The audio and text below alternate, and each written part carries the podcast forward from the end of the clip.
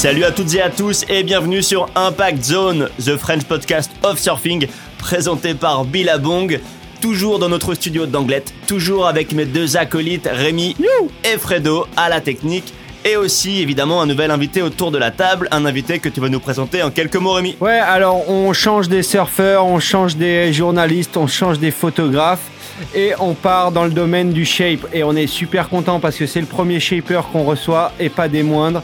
Il a été finaliste de Stab in the Dark. Il est la référence euh, française du shape en ce moment au niveau international. C'est monsieur Axel Lorenz. Salut Axel. Bonsoir les gars, merci de me recevoir. Merci de venir. Rémi a fait une brève présentation de, de ton parcours, de ton profil, mais on est justement là pour pouvoir éplucher tout ça. On a tout le temps qu'il faut.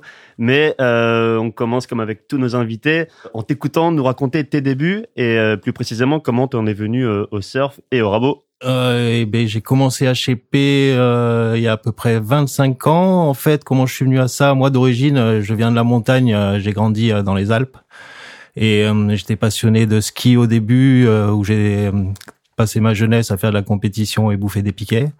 Et après en avoir justement eu marre de faire du bleu et du rouge toute la journée, j'ai fait un petit break et je me suis mis au snowboard. Et en fait, je faisais les saisons l'hiver dans les Alpes et l'été sur la Côte d'Azur. Et, et à force de de faire des allers-retours comme ça, bah, l'été sur la Côte d'Azur, c'était pas très sympa. Et avec un pote euh, qui est un, très bon ami, on faisait toutes les saisons ensemble et et entre les magazines de snow, il y avait temps un magazine de surf et on s'est dit bah tiens, on va aller tenter une saison euh, sur la côte basque, ça va nous changer, euh, ce sera peut-être sûrement plus sympa.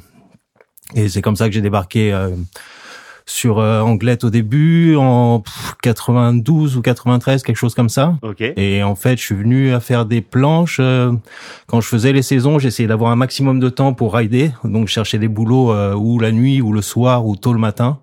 Et euh, le dernier boulot que j'avais, c'était en réceptionniste de nuit dans une grande chaîne. Et euh, et du coup, j'étais, euh, bah, j'avais beaucoup d'heures à, tuer pour rester éveillé. Et j'avais un collègue à moi qui avait qui tenait un, un snow shop en fait et qui s'amusait à sculpter des petites euh, planches en balsa et euh, qui faisait des mini snowboards, des petites reproductions et des petits, euh, enfin des petites miniatures comme ça.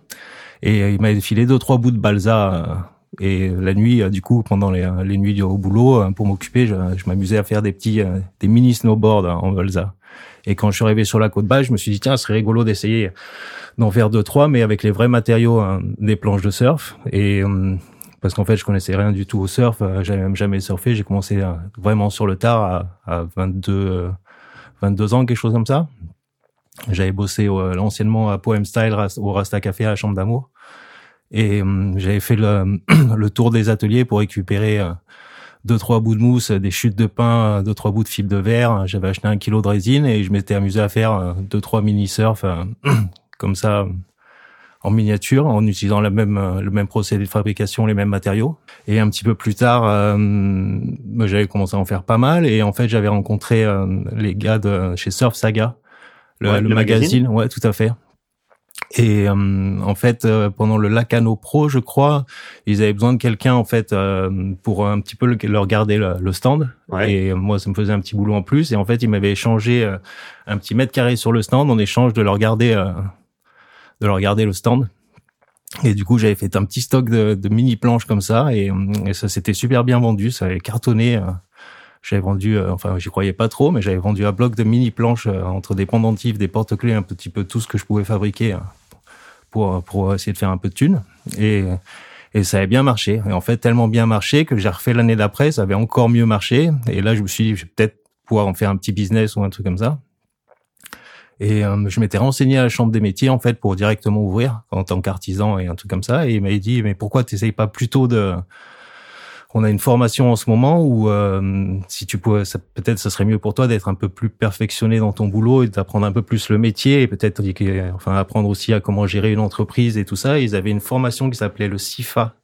C'était un contrat d'installation formation artisanale où il fallait euh, où ils proposaient euh, quatre mois en entreprise. Enfin, il y avait 600 ou 800 heures en entreprise et 200 heures de gestion, comptabilité euh, pour les euh, tout ce qui est comptabilité, gestion, enfin tous ces tous ces trucs là. Et, du coup, en fait, euh, c'était rémunéré en plus. Donc c'était un stage de six mois. C'était gratuit pour le, le formateur. Il suffisait, il suffisait de trouver un atelier pour euh, pour pouvoir rentrer. Et du coup, bah, je me suis dit c'était la bonne opportunité bah, d'apprendre un peu plus euh, le métier euh, de shaper et euh, comment faire des planches pour pouvoir justement faire les choses correctement. Et du coup, je me suis lancé. La seule contrepartie qu'il y avait, c'était qu'on était obligé d'ouvrir l'année suivante dans l'année qui suivait, sinon il fallait rembourser la formation. Donc c'était un petit peu un, Une petite pression quand même. un petit peu de pression, mais euh, c'est comme ça que ça a démarré. Hmm. Mais à ce moment-là, t'avais, t'avais encore shapé aucune Oui, J'avais planche. encore jamais shapé une vraie planche C'est entière, rien du tout. Ok. Ouais, ouais. Donc, en gros, tes, tes miniatures, tu les faisais dans les chutes de rails, euh, des Ouais, j'étais ça. passé chez euh, Michel Borel de PSM et j'avais récupéré toutes les chutes. À l'époque, tout le monde chépait à la main, il n'y avait pas de machine, donc c'était tous les euh, ce qui tombait sur le côté quand on découpe l'outline. En fait, moi, je récupérais les, les chutes, euh, les chutes de mousse, les chutes de fibre qui, quand ils glacent, et ben quand ils découpent euh, la fibre, il y a, il y a toujours des chutes et des trucs comme ça. Et le seul truc que j'avais acheté, c'était un petit peu de kata et, et de résine. Et du coup, j'ai démarré comme ça. Hmm. Et du coup, bah, bah, pendant la formation, euh, j'ai chépé une première planche pour moi et deuxième et troisième. Et, euh, en fait, j'ai ouvert comme ça euh, mon atelier un an après, en 97. Et euh, donc, quand tu quand as commencé cette formation de shape, dans ces années-là, le milieu du shape euh, et le milieu du shape en Europe encore plus était relativement fermé. T'arrivais à, avec les autres shapers à choper des, des conseils et des choses comme ça? C'était complètement fermé. On n'avait pas Internet, il y avait aucun aucun tuto, aucune aucune vidéo, euh, il y avait rien du tout. C'était un milieu complètement différent de ce qu'il est actuellement. ouais. Mm. C'était très compliqué. Et euh, du coup, j'ai réussi à trouver un stage quand même parce que ma période d'essai était assez longue. Du coup, euh, c'était intéressant pour le gars parce que je pouvais quand même lui amener un peu de boulot. Il passait pas son temps à m'apprendre. Et j'avais commencé chez Vincent Tepo, qui faisait pas beaucoup de surf, mais qui faisait surtout des, des kayaks surf et des, euh, des choses comme ça à. Et euh, bah, du coup, ça m'a quand même permis de toucher à la résine. Et, et euh, j'ai commencé surtout à faire des réparations, des choses comme ça, et lui filer un coup de main. Mais ça m'a appris au moins à faire des mélanges à- et les bases en fait du métier. Mm. Et justement, à ce moment-là, tu disais qu'il y avait forcément pas beaucoup de shapers et pas beaucoup de moyens d'apprendre euh, au travers de leur expérience à eux. C'est quoi? C'est qu'il y avait un peu de réticence à partager son savoir-faire Mais c'est que le savoir-faire, en fait, ils s'apprenaient, les gens euh, avaient mis du temps à, à se le faire eux-mêmes. C'est de leur connerie qu'ils apprenaient. Donc, euh, ça, met, ça met du temps d'en faire beaucoup pour finalement savoir bien faire son boulot. Donc, en fait, ils protégeaient leur savoir pour pas, pour pas, pour garder euh, leur clientèle, leur vente, enfin, permettre que les, les autres soient plus, enfin, qu'il y ait moins de connaissances qu'eux pour, euh, pour garder un peu d'avance sur eux, ouais. Ouais, donc euh, on pouvait pas trou- trouver un apprentissage dans, dans un atelier comme ça. non, ou sinon, ils voulaient bien t'apprendre les reps, mais pas, pas shaper ou quelque chose comme ça. Ouais. Ok. Après, j'avais pas vraiment appris à shaper, mais j'ai appris au moins à, manipuler les matériaux, euh, enfin au moins les bases du métier, et puis regarder un petit peu à côté comment ça se passait. Ouais. Et donc en 97, t'as as ouvert ta boîte et, euh, et là tu commençais à shaper vraiment des, des planches que tu, que tu commercialisais ou tu continuais plus sur tes miniatures? Et ben, je savais pas du tout dans quoi je me lançais en fait, parce que l'idée de départ c'était euh, les miniatures, mais euh, du coup euh, je connaissais pas vraiment le métier, j'avais pas du tout de clientèle parce qu'en plus j'étais pas du coin, euh, je surfais à peine euh, à l'époque. Et, et du coup j'ai fait tout ce qui était euh, en mon pouvoir pour euh, pour bah, essayer de facturer deux trois trucs et essayer de faire durer la boîte, ce qui était euh, compliqué au début, donc j'ai fait vraiment de tout, de tout, de tout. ouais. J'ai fait, je faisais les mes, la base c'était justement mes mes miniatures, des toutes petites planches de 50 cm en décoration, des, pe- des pendentifs, des porte-clés, tout un tas de trucs comme ça. Et en même temps, j'ai fait, j'ai dû faire 12 planches la première année, un truc comme ça. Et euh, j'avais fait pas mal de, pal- de plateaux de skate et, Ok. euh, et un peu tout ce que je trouvais. J'ai réparé des pare-chocs de bagnole, des, euh, des Méhari, euh, des trucs comme ça, tout, ce qui touchait à la résine. Ok, tu faisais des, tu faisais des skates en, en bois résiné ou en, des skates en, en fibre de verre? En bois résiné, en bois résiné et après j'en ai fait aussi des des plaqués mais assez simples avec des couches fines de bois qu'on collait avec des des, des semblants de, de moules euh, pour arriver à donner un petit peu de rocker en tel mais principalement c'était des, des long skates avec euh, avec peu de forme donc euh, c'était ça restait assez facile à faire mais c'était un, un boulot mais c'était vraiment à la mode à l'époque et, euh, et c'est ça permet c'est ce qui a le mieux marché en fait au début Ok. Ouais. Ça a permis de te, de lancer un peu. Ça a permis de me machine. lancer, de payer le loyer à la fin du mois et de continuer. ouais. Mais ça a été très très dur hein, pendant très longtemps. Et euh, moi, je me, je me rappelle, et peut-être ton parcours explique sûrement euh, ce que je vais dire maintenant, mais je me rappelle quand je suis arrivé dans la région, j'ai commencé à voir euh, un, peu de tes planches et j'étais surpris parce que tu étais un des seuls shapers dans le coin qui faisait des, des boards un, un peu larges, un peu dodus, avec un mètre beau, euh, un mètre beau avancé, on va dire des plus des planches euh, faciles, faciles d'utilisation, faciles à la rame et, et pas axées sur la performance et le découpage de la vague. Ouais, en effet, à l'époque, c'était la mode des, des planches à la Kelly Slater, euh, très étroites, très fines, très bananées et qui demandaient un super niveau. Donc déjà, c'est des planches que moi je savais pas pas surfer à l'époque, et, euh, et j'ai trouvé que c'était pas les planches qui correspondaient aussi euh, aux gens, quoi, parce que les gens ils, avaient l'impression que performance c'était forcément d'être performant dans son surf, il fallait une planche performante, mais il faut surtout une planche adaptée à son niveau et qui permette de progresser.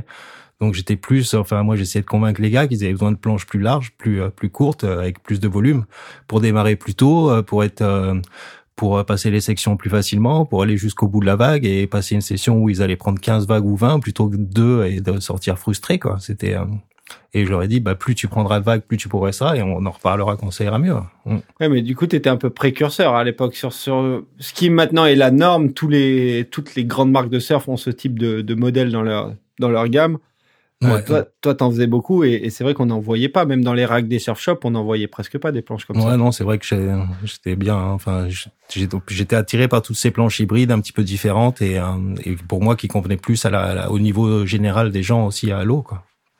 Et moi, je reviens sur les 12 premières planches que tu as fait la première année et euh, tu les as vendues ou tu en as fait pour toi? Tu as eu des, des, des commandes et, euh, et surtout quels ont été les retours sur sur ces premières planches? Mais euh, les trois quatre premières, c'était déjà pour de, essayer de montrer ce que je pouvais faire et même moi vraiment de m'entraîner parce que avant d'ouvrir la boîte, j'ai dû en faire deux. Donc euh, incroyable. ça faisait très peu d'expérience. Donc j'en ai fait trois quatre pour euh, pour essayer de montrer ce que je pouvais faire et essayer de, ben, en fait d'apprendre sur le tas petit à petit. Mm. Tu les as gardées ces premières planches? Non, non, je les ai pas gardées. Tu veux lancer un appel, c'est le moment où les propriétaires. oh, j'en ai retrouvé une il y a pas longtemps. Hein. Ah, j'ai ouais, ouais.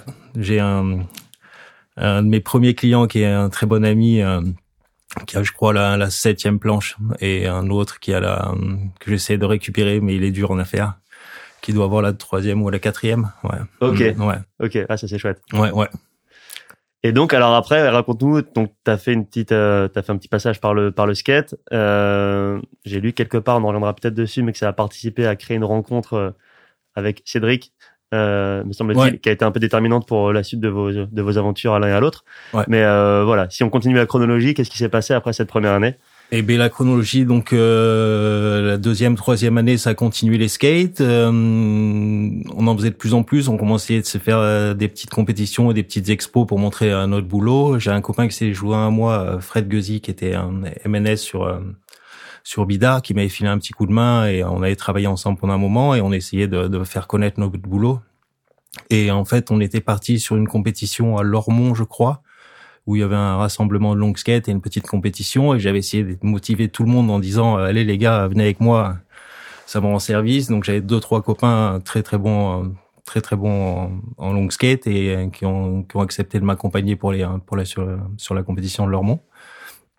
Et en fait j'ai rencontré donc Cédric qui est euh, très très plus qu'un ami, presque un frère pour moi, et on s'est rencontrés donc à cette compétition de Lormont. Et hum, par hasard. Et en fait, il était venu pour avoir des petits tuyaux pour pour fabriquer euh, des, des long skates parce qu'il avait essayé, euh, d'ailleurs c'était rigolo, d'en fabriquer une avec des planches de la niche de son chien. Et en fait il voulait savoir comment je faisais et quand j'ai appris qu'il faisait des études en marketing euh, et en vente et tout ça, euh, je lui ai proposé, bah, essaye plutôt, euh, pourquoi on trouverait pas un deal, essaye de m'en vendre et à chaque fois que tu m'en vends 10, moi je t'en file un.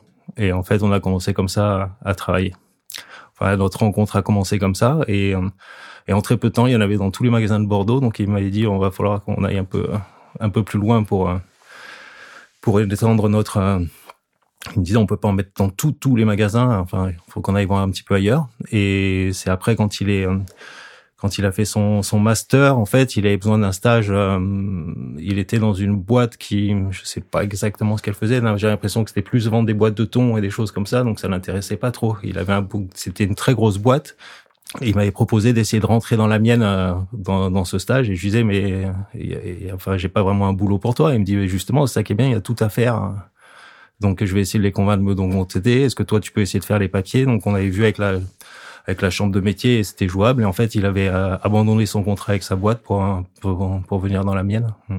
Ok, alors on parle de Cédric, dont le nom de famille m'échappe, mais que tu vas nous donner. Cédric Jourdain. Jourdain, merci. Ouais. Voilà, qui a monté quelques années après euh, Viral, euh, Viral Surf, Ouais, ouais, euh, qui est le plus grand fournisseur européen, je crois, de, de matériel de, de shape et d'accessoires. Ouais, ouais. Ok, c'est donc- une belle histoire. On a commencé ensemble tous les deux, donc il a bossé très longtemps sur la sur la boîte avec moi et hum, j'ai aidé aussi au, dé- au démarrage de, de Viral. Enfin, c'est une longue histoire tous les deux. Et donc l'aventure, euh, l'aventure continue à deux au bout d'un moment, mais toi, tu as encore tout à faire, que ce soit en termes de savoir-faire de shape et puis de commercialisation. Ouais. Lui aide à développer tout ce pan-là, le pan de commercialisation et de. C'était au début, donc c'est c'est- on allait un Toujours petit sur peu le skate, ouais, ouais, ouais. Ça a commencé par le skate, mais en fait la vraie collaboration a démarré quand euh, en 2001 en fait ça a été un grand changement où euh, on, faisait, on était à l'association des shapers d'Aquitaine et on était aidé un petit peu par la région pour participer à des salons. Et on était monté avec tous les shapers. euh, à l'époque, il y avait euh, donc euh, PSM, euh, Super Frog, euh, Stark, euh, enfin j'en passe, il y, en a, y avait Macmillan, Mainviel, enfin tous tous ces gars-là, on était tous montés, on avait eu un, un prix pour faire un stand groupé sur le, le salon nautique de Paris en 2001 et j'ai eu la chance de rencontrer euh, Chris Garrett cette année-là, euh, qui est un shaper australien. Et, et à l'époque, il était, euh, enfin, lui il avait beaucoup d'expérience. Enfin, il, avait dû faire 25 000 planches déjà. Et il avait des riders comme David Rastovic, Serena Brook et des choses comme ça. Et il était en période d'expansion. Il avait un manager. Je l'ai compris qu'après, euh, pendant le salon, mais euh, ils étaient à la recherche d'un partenaire européen en fait. Ils il s'étaient rendu compte que malgré tous les efforts, toutes lui, ses connaissances, euh, son team et tout ça, c'était c'était compliqué de d'avoir une, une présence internationale et de pousser une marque euh, tout seul de son côté.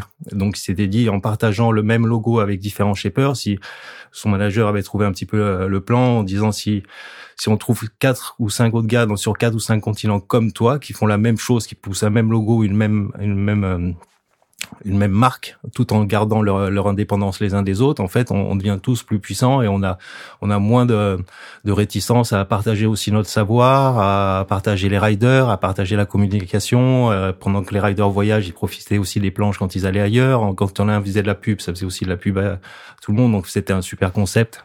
Un label en fait en quelque sorte. euh, En fait, c'était l'idée qu'ils avaient.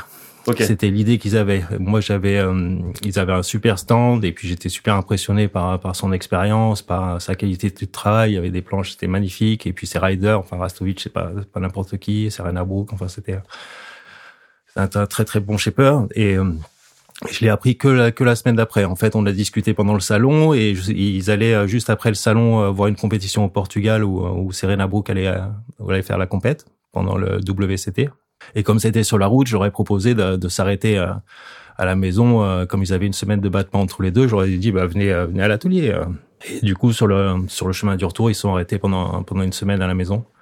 Donc, je les ai hébergés. C'est là qu'ils m'ont parlé de de, leur de leur projet et qu'en fait, ils étaient à la recherche d'un gars et et en fait, c'est pour ça qu'ils avaient fait tout le tour du stand à refaire du repérage et euh, ils m'avaient mis dans les dans dans les personnes potentielles. Ok.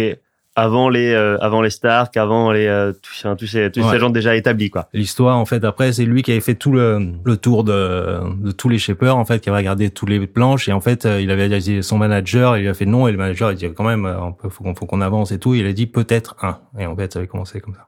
D'accord. Mm. Et je crois que le truc qui avait fini de le convaincre, c'est que il y avait un Italien sur un autre stand qui, qui faisait beaucoup de, pas blablabla, mais qui avait beaucoup de, qui s'avançait beaucoup sur son travail, qui racontait plein de choses et tout ça. Et en fait, euh, il a bien aimé mon côté, euh, parce que quand il m'a demandé, moi je lui ai demandé en premier combien de planches il avait fait, comme ça pour mieux le connaître. En fait, il m'a dit j'en sais rien, ça fait un moment que je compte pas, euh, compte plus. Et c'est son manager qui avait juste déduit par rapport au nombre d'années qu'il chépait et, et sa moyenne à peu près annuelle, hein, qu'il était à peut-être 25 000 planches. Et moi, il m'a demandé du coup combien j'en étais, et je lui ai dit, bah là, tout à l'heure, je passe en démonstration, je vais faire la 150e. Donc c'était quatre ans après que j'avais que j'avais commencé, et en fait, c'est ce qui avait fini de le convaincre.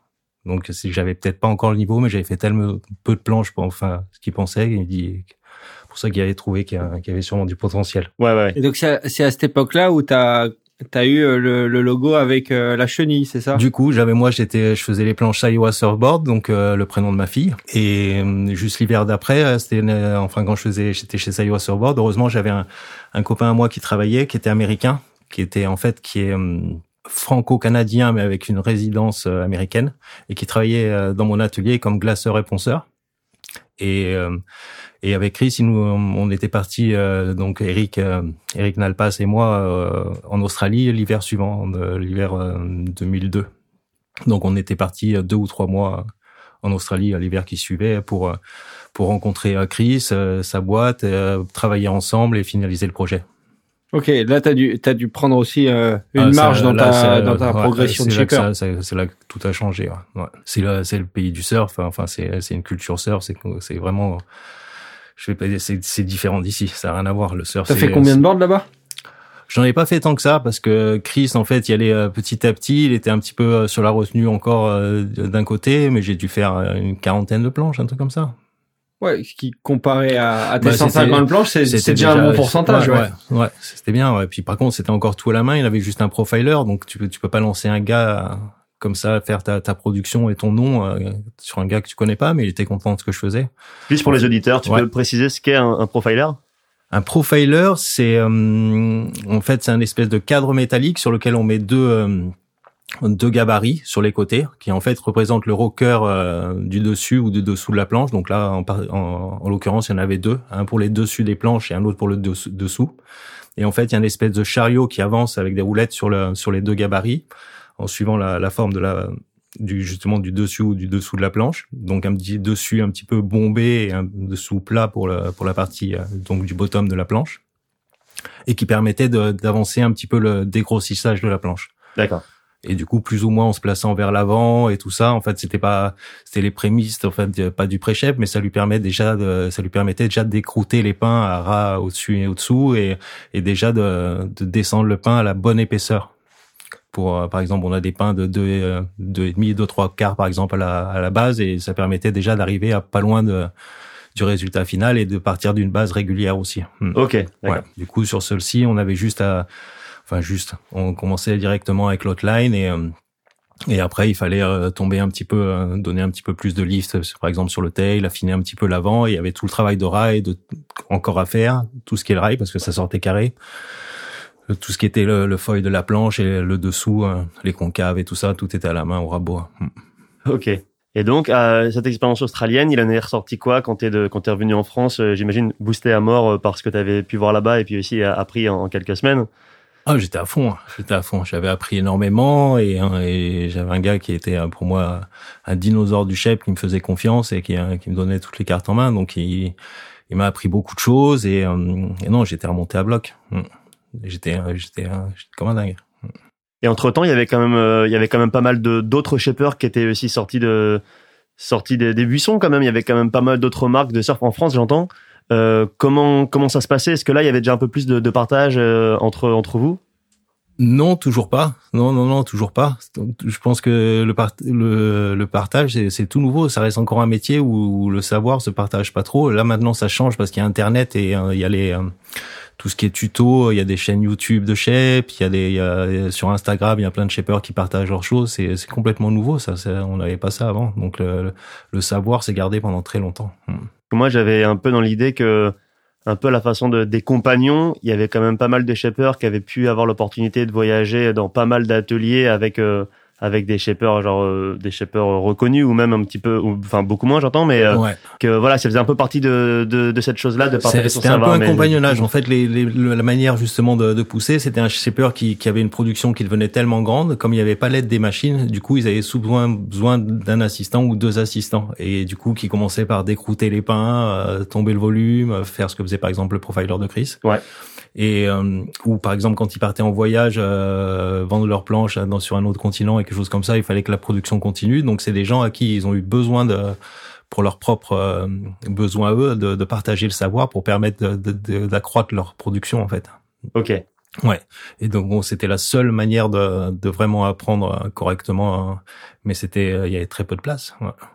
ouais. comme tu le dis il y avait pas mal de, de grands shippers internationaux qui qui euh, donnait un coup de main à des shapers locaux en, en les prenant comme back shaper On peut penser à, à Christian Bradley qui a été backshaper de, de, de Channel Island pendant des années. Ouais. Euh, toi, tu as eu la chance de, t'étais backshaper, mais t'étais pas backshaper. T'avais quand même ton nom sur les J'avais bords. gardé mon nom. Ouais. Ouais. C'est, c'est une chance quand même. Ouais, c'est une chance, ouais. Et c'est c'est lui qui m'a au début. euh, Enfin, moi, j'étais en plus, c'était le prénom de la fille, de ma fille. Donc, euh, Sayo surfboard, j'avais un peu de réticence à, à à le perdre ou à le changer. Et et en fait, c'est le manager et même Chris qui m'avait convaincu en me disant si tu, enfin, ton nom, c'est ce que tu garderas toujours. C'est pas une marque, c'est ton nom. Donc, si tu travailles sous ton nom, en fait, tu peux, enfin, même en travaillant pour quelqu'un d'autre, tu tu garderas toujours ce ce, ce bénéfice et cette propriété. Donc, tu il me disait, c'est un peu un besoin, quoi. C'est une nécessité de travailler sous son nom plutôt que sous une marque. Et il m'avait cité, par exemple, d'ailleurs, je me rappelle plus le nom, tu connais machin, et c'est, j'ai dit non, et ben, il dit, bah, c'est le chef, euh, le shaper de chez Pacific Dream ou d'un autre, et je connaissais pas le nom des shippers. Alors que du coup, quand il me donnait le nom de, il me disait, tu connais Tokoro? Ah oui, je connais Tokoro. Tu connais Rakawa? Oui, tu connais Rakawa. Et, tu vois, c'est, donc il m'avait convaincu de, de changer De passer à Lorenz. de passer à Lorenz et euh, du coup la marque c'est Surfboard de luxe. Ouais, ouais. Et à partir de ce moment-là, au niveau euh, commercial, t'as senti tes ventes un peu, euh, un, un peu Mais ça a donné la crédibilité un petit peu, mais euh, pas tout de suite. Il a fallu que je montre les preuves que j'avais appris euh, de, de nouvelles choses et que j'avais progressé aussi. euh, et, et, et, le pro- et ce qu'il y avait comme problème aussi, c'est qu'avant, il y avait, pour la communication, c'était compliqué pour pour se faire connaître un petit peu. On avait euh, quoi Il y avait les magazines, par exemple. Donc, passer dans un magazine quand on est un jeune shaper, on n'intéresse pas forcément. Et c'était plutôt les, les marques internationales qui intéressaient. Et sinon, c'était la pub, mais ça coûtait tellement cher, les budgets étaient tellement gros et tout. En fait, c'était euh, c'était beaucoup de com. Donc, qu'est-ce qu'il y avait? Il y avait les riders. Fallait Tu bossais avoir- avec des riders? Euh, je bossais avec euh, Emmanuel Joly. J'ai fait Ok. d'Emmanuel Joly pendant des années, des années. J'ai bouffé du rose fluo pendant très longtemps. et euh, Jonathan Larcher en longboard. Ok. Et après, euh, pas mal de, de riders locaux, de bons riders comme Chabi Lafitte, comme euh, euh, le petit Le Boulch que j'ai Ouais. vu euh, débuter, enfin pas débuter, mais qui était hein, encore un gosse quand on quand on a fait les planches. Thomas Lafonta, hein, à qui je fais les planches depuis. qu'ils Pour qui tu shapes encore d'ailleurs. Ouais, ouais. Qu'on a qu'on a gardé les les les deux, ouais. Les- Ouais, donc t'avais quand même des, des bons euh, des, des bons poulains qui pouvaient te faire un retour sur tes shapes et ouais, améliorer ouais, tes shapes et, et aussi et donner un peu de connaître un petit visibilité. euh, peu, comme ça, du coup, bah, les autres gamins du club voyaient que eux en avaient et, et c'est comme ça que ça Et, démarrait. et ton business model à l'époque, c'était vraiment euh, du shaper au, au surfeur directement? Tu passais pas via des surf shops ou? Pas encore, ça commençait tout juste, mais c'était euh, c'était compliqué. Les, les surf shops étaient pas encore convaincus et euh, et pour euh, enfin il faut que les, les surf shops croient en toi et, et que ça suive derrière. Et donc il fallait être présent sur euh, les salons, ce que j'ai fait pendant longtemps. Les, tous les salons, euh, Glisse Expo, le salon nautique, euh, les choses comme ça. Il fallait avoir des riders, donc je me suis mis à avoir des riders. En fait, il fallait euh, plein plein de choses. Commencer à faire de la pub. Donc quand il y a le partenariat, j'ai commencé à faire un petit peu de pub. pour le, le partenariat avec Chris pour que pour que ça sache. J'ai eu quelques news, des choses comme ça. Donc il fallait pour rentrer en shop, il faut faut avoir une couverture vraiment au minimum nationale. Donc il faut être faut être convaincant quoi. Mm. Et donc, euh, je sais pas vraiment quelle année on, on est à ce moment-là? On est toujours sur les début des années 2000 Début des années 2000, ouais. Ouais. Ouais, ouais, ouais. En 2001, 2002, je pense que j'étais déjà avec euh, peut-être ouais, 2002, 2003. Ouais, j'étais avec euh, Emmanuel Joly, Jonathan Larcher. Je pense que David devait pas tarder à commencer. Donc là, il n'y avait plus du tout de skate dans, dans l'histoire. Il y avait toujours les skates. Les skates, ça a duré, hein, ça a duré quelques années. hein. Il y a des années, je crois que j'ai une année, j'ai dû vendre 300 longues skates, un truc comme ça. C'était beaucoup plus important que les. euh, le, le plus gros du business à l'époque, c'était encore euh, les skates et, euh, et les réparations. Mais depuis le partenariat, c'est vrai que je vous poussais plus à, à ce qui m'intéressait, c'était hein, le shape. ouais. On a parlé tout à l'heure de, de, de Cédric et de voilà de votre euh, collaboration Mhm. qui allait amener, je crois, vers euh, 2006-2007, mais je me trompe peut-être, à, à, au début de la collaboration avec Poucas, je crois, ou je, je vais trop vite? Euh, Cédric a bossé euh, quelques années, donc du coup euh, pendant son donc en 2001 j'ai rencontré Chris, en 2002 j'étais en Australie euh, chez lui, j'ai dû passer deux trois hivers d'affilée où là on bossait avec Cédric, donc euh, il a même réussi avec euh, à nous faire gagner des concours euh, en présentant des business plans à son école et des choses comme ça, et qui avait réussi à nous payer un des voyages en Australie. il est bon. il est très bon. il, est, il est très fort. Il est très fort. Et euh, du coup, ça devait être, on devait être en 2004, quelque chose comme ça. Ok. En fait, euh, à partir de donc de là en 2004-2005, en fait, on a fait que grossir. Et c'est là qu'on a commencé à vendre en magasin parce qu'on était présent ben, avec les riders, un petit peu avec les médias, euh, dans les magasins, un petit peu partout, les salons, tout ça. Et, et en fait, on a commencé à faire de plus en plus de planches. On a fait aussi un partenariat avec Split qui nous avait aidé beaucoup. Ils avaient besoin de planches pour rentrer un petit peu sur le milieu surf. Donc on avait trouvé un deal avec eux où on leur fabriquait les planches. Du coup, nous ça nous, ça nous aidait en étant des petits poussets, hein, des petites fourmis, de monter sur un, un éléphant pour essayer de voir au-dessus comment ça se passait et de profiter du voyage. donc ça nous a donné aussi plus de visibilité parce que ça les a arrangés en com de parler de nous et de montrer qu'ils faisaient des planches. Donc ça m'a donné un petit peu plus de... C'était Anthony Payassard hein, qui s'occupait du programme à l'époque. Ouais, ouais, ouais. Donc on avait bossé avec Split, ça avançait et on a fait de plus en plus de planches jusqu'à peut-être 450 planches, je crois, la, la plus grosse année, hein, quelque chose comme ça. Ok. Ouais. 2007, 2008, 2009, un truc comme ça. Ouais. Et euh, moi, je reviens avec euh, sur euh, ta collaboration avec euh, avec euh, Garnett. C'est euh, t'as as eu l'occasion de shaper justement pour Dave Rastovich ou pour Serena Brook ou Oui, des shapers de Mhm. enfin des surfeurs de de niveau international? Pour euh, Serena, j'ai fait les planches quand elle était venue pour faire le, le Cano Pro euh, l'année d'après. Ouais, ouais. Et du coup, ça, t'as senti que ça t'avait euh, mis un boost sur euh, sur les planches performance et, et ce genre de choses? Mais euh, c'est ce que je re- disais tout à l'heure. et C'est pas tout. Il fallait. C'était pas tout de savoir faire. Il fallait le faire savoir. Et du coup, même quand j'avais un bon résultat, il y a John qui avait fait en longboard deux ou trois fois champion d'Europe sur mes longboards. Et après, si on n'arrive pas à faire passer l'information, ça reste ça reste aux oubliettes. Et euh, c'est pareil. Serena avait fait la compète avec mes planches, mais c'était euh, si t'as pas les moyens après d'en faire de la communication avec et de le faire savoir, c'est- c'était pas un coup dans l'eau, mais on continuait d'avancer, mais c'était c'était un peu pareil. ouais. Mm. Comme tu le disais tout à l'heure, tu profitais aussi un peu de la notoriété de, de Garrett qui à ce moment-là euh, cartonnait. Il y avait euh, il y avait pas mal de, super bons surfeurs qui, qui venaient le chercher, même pas forcément des, membres du team. Moi, je me rappelle avoir vu Oki sur ses boards. Ah, complètement. Il avait toute une toute une ribambelle de très très bons surfeurs. Moi, je l'ai vu avec des plans. Enfin, il y a Mick Campbell qui a eu ses planches à lui, Parkinson. D'ailleurs, Parkinson, à un moment, ils ont hésité entre garder euh, Joel Parkinson euh, ou euh, prendre euh, Dave Rastovich. Donc, ils avaient misé sur Rastovich, qui avait fait champion du monde junior avec ses planches. Et, hum, et des tonnes, des tonnes. Enfin, tous les tous les noms ne me reviennent pas, mais Il y a même Andy Irons qui a surfé ses planches. euh, comme il était très copain avec Rasta, ils avaient fait des films ensemble, et des choses comme ça. Donc il avait eu accès à ses planches, il en a commandé. hein, enfin, il a eu euh, la majorité des, des top riders euh, dans le monde à l'époque qui, hein, qui ont aidé ses planches. ouais. Mm. Et toi, t'as senti que ça t'a aidé euh, niveau euh, niveau business? Mais euh, du coup, euh, ça me donnait de la crédibilité parce qu'il y avait un des meilleurs shapers du monde qui, qui me faisait confiance et qui avait misé sur moi. Donc ça me donnait euh, à moi de la crédibilité. Moi, je faisais que suivre euh, en fait à, à l'époque. Lui, il était très loin devant. euh, je profitais énormément de son, son savoir et tout ce qu'il pouvait m'apprendre. Après, je lui permettais moi d'avoir une visibilité sur sur l'Europe qui était difficile à toucher pour lui et et du coup ben en me faisant de la pub en parlant de mon partenariat avec Chris- je lui faisais de la pub et et du coup ben par exemple mes riders à l'époque comme Emmanuel ou John euh, étaient sur les euh, les logos aussi de, Chris et c'est là qu'on commençait vraiment à faire un vrai partenariat ouais. Mm. Et euh, écoute, eh, c'est la transition toute trouvée pour balancer le premier morceau de l'émission, parce qu'on vient d'évoquer Andy Irons, et le morceau est issu d'un clip qui vient de sortir, qui est en fait le documentaire que Stab est en train de, faire, enfin qui sort actuellement au moment où on enregistre l'émission sur Andy. Et euh, à ce sujet, ils ont fait une, ils ont organisé une session avec Seth Moniz, Griffin Colapinto et Stein Ewing de Billabong, qui ressortaient d'anciennes boards de Andy, euh, des planches de- des Mayhem, des JS et des Arakawa. On écoute le morceau, on vous encourage vivement à aller voir ce clip et le documentaire de Stab, qui sera sans doute diffusé en entier au moment où vous écouterez l'émission. Et on se retrouve tout de suite après avec Axel pour la suite.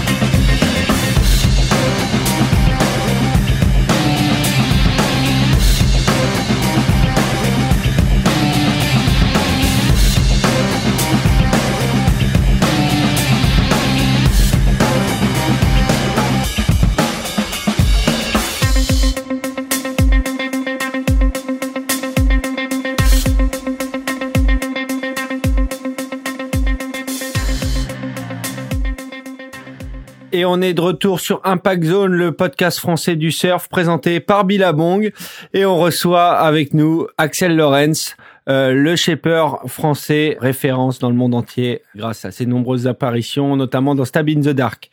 Tu nous parlais récemment euh, donc de ta collaboration avec euh, le grand shaper australien Garrett. Ça t'a permis de bien progresser. Ça t'a permis de faire pas mal de planches pour des, des, des gens différents. Comment elle a évolué la relation avec avec Garrett au, au fil des années?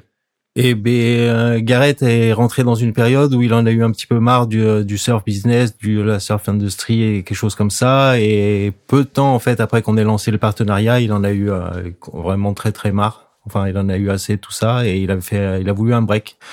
Donc il a, hum, il a vendu son atelier, il a licencié tout le monde et il a arrêté de faire des planches pendant un an ou deux, quelque chose comme ça, où il s'est mis à fabriquer des bateaux. Et hum, et en fait, c'est parce que justement ses clients euh, sont venus le chercher euh, et ont bataillé pour avoir des planches qu'il a fini par se remettre au business, mais dans une totale, euh, dans une optique complètement différente où il voulait plus chercher l'expansion et vendre et grossir. Il voulait un, business model qui était plus simple et du coup une, une taille d'entreprise plus petite vendre beaucoup moins en magasin et, et plus à l'international et du coup il s'est il a il a s'est remis à faire des planches mais à à plus petite échelle euh, et en particulier pour euh, pour tous ses clients euh, australiens et le marché japonais. Ok. Et toi, et toi, quelle a été la, conséquence de, de cet arrêt dans ton business européen? Il euh, n'y a pas eu une conséquence directe parce qu'on était euh, quand même ben, chacun a travaillé sur son continent et, euh, et ben, on a continué à travailler sous le même label aussi. Donc en fait c'était plus un partenariat mais plus une collaboration où on restait amis et on continuait tous les deux à faire des planches et on bénéficiait de la, de la comment s'appelle de la notoriété, enfin surtout moi de sa notoriété mais lui d'une présence en Europe. mais complètement différemment où on avançait chacun de son côté en fait. Ouais. Et euh, tout à l'heure en off, tu nous parlais un peu justement de, de ce côté expansion et, et, voilà business model que, que peut avoir un shaper. Euh, maintenant que le micro est allumé, est-ce que tu peux nous, nous réexpliquer un peu, un peu tout ça, les tenants et les aboutissants du, euh, ben, du en shape fait, et, y a, et du business de shaper? Ouais, il y a, il y a deux, deux, deux business qui marchent en fait. Il y a deux possibilités pour faire des planches et en vivre. C'est, euh, c'est ou euh, rester petit, donc au niveau local, d'avoir son petit atelier, de vendre surtout à la clientèle locale, donc en direct, avec donc des marges intéressantes parce qu'on vend directement aux particuliers sans intermédiaire. Euh, on essaye de faire des réparations pour tenir toute l'année. Ça permet aussi au, d'avoir du passage dans l'atelier et que les, que les gars voient tes planches et que finissent un jour par craquer ou en essayer une et, et en acheter une.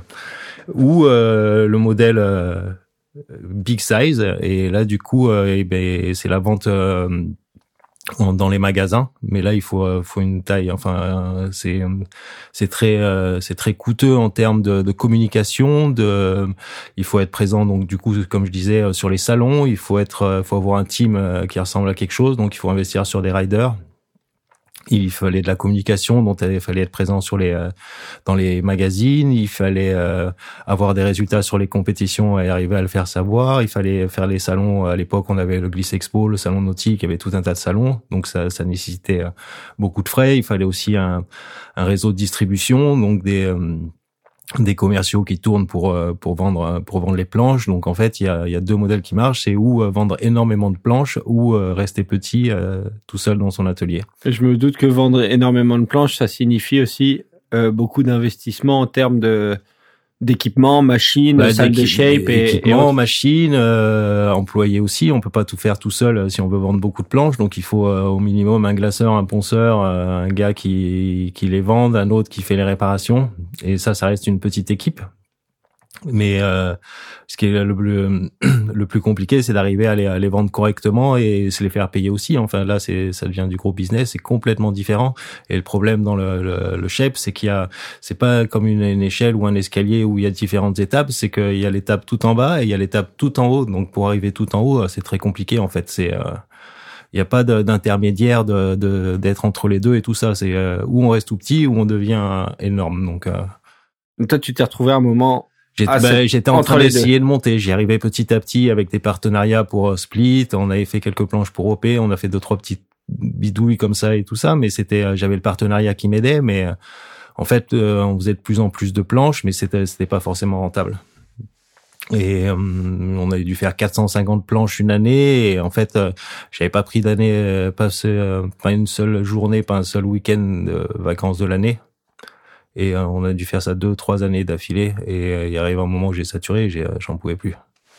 Après, on avait fait un calcul ce qu'il y avait à l'année, à la fin de l'année, et je crois que je gagnais presque mieux la deuxième année où je commençais à faire des planches, j'étais tout seul dans mon atelier, que, que la quatrième ou cinquième quand je faisais plein de planches. Donc, donc là, tu as décidé de, de prendre du recul, un peu sur... J'ai mis un grand coup de frein à main et j'ai arrêté. J'ai fait comme Chris où j'ai j'ai préféré revenir à une taille plus plus humble et, euh, et, faire des planches en direct pour les particuliers et tout ça parce qu'en fait avec les shops il y avait des toutes petites marges et, les marges que ça, ça dégageait ne permettaient pas de payer tous les frais qui étaient nécessaires pour la pour la faire tourner quoi. Justement c'est quoi en moyenne la marge d'un shaper quand il vend euh, en surf shop?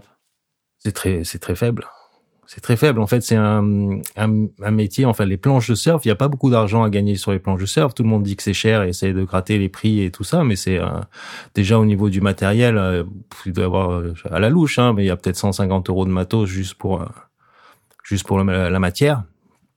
Et après une planche, elle se vend 350 maintenant, hein, peut-être mm. quelque chose comme ça, un magasin blanche euh, tout simple, sans les dérives, parce que maintenant on fait tout. Euh. Et encore, c'est pas cher, 350. Ouais, mais c'est des c'est des prix pro, hein, ça, ça doit tourner comme ça. Hein, une planche euh, de base, tout ça, ça doit être en, j'ai pas de bêtises, mais 340, 370 euros. Tout dépend s'il y a vraiment zéro option dessus, ça doit être 350 euros, quelque chose comme ça.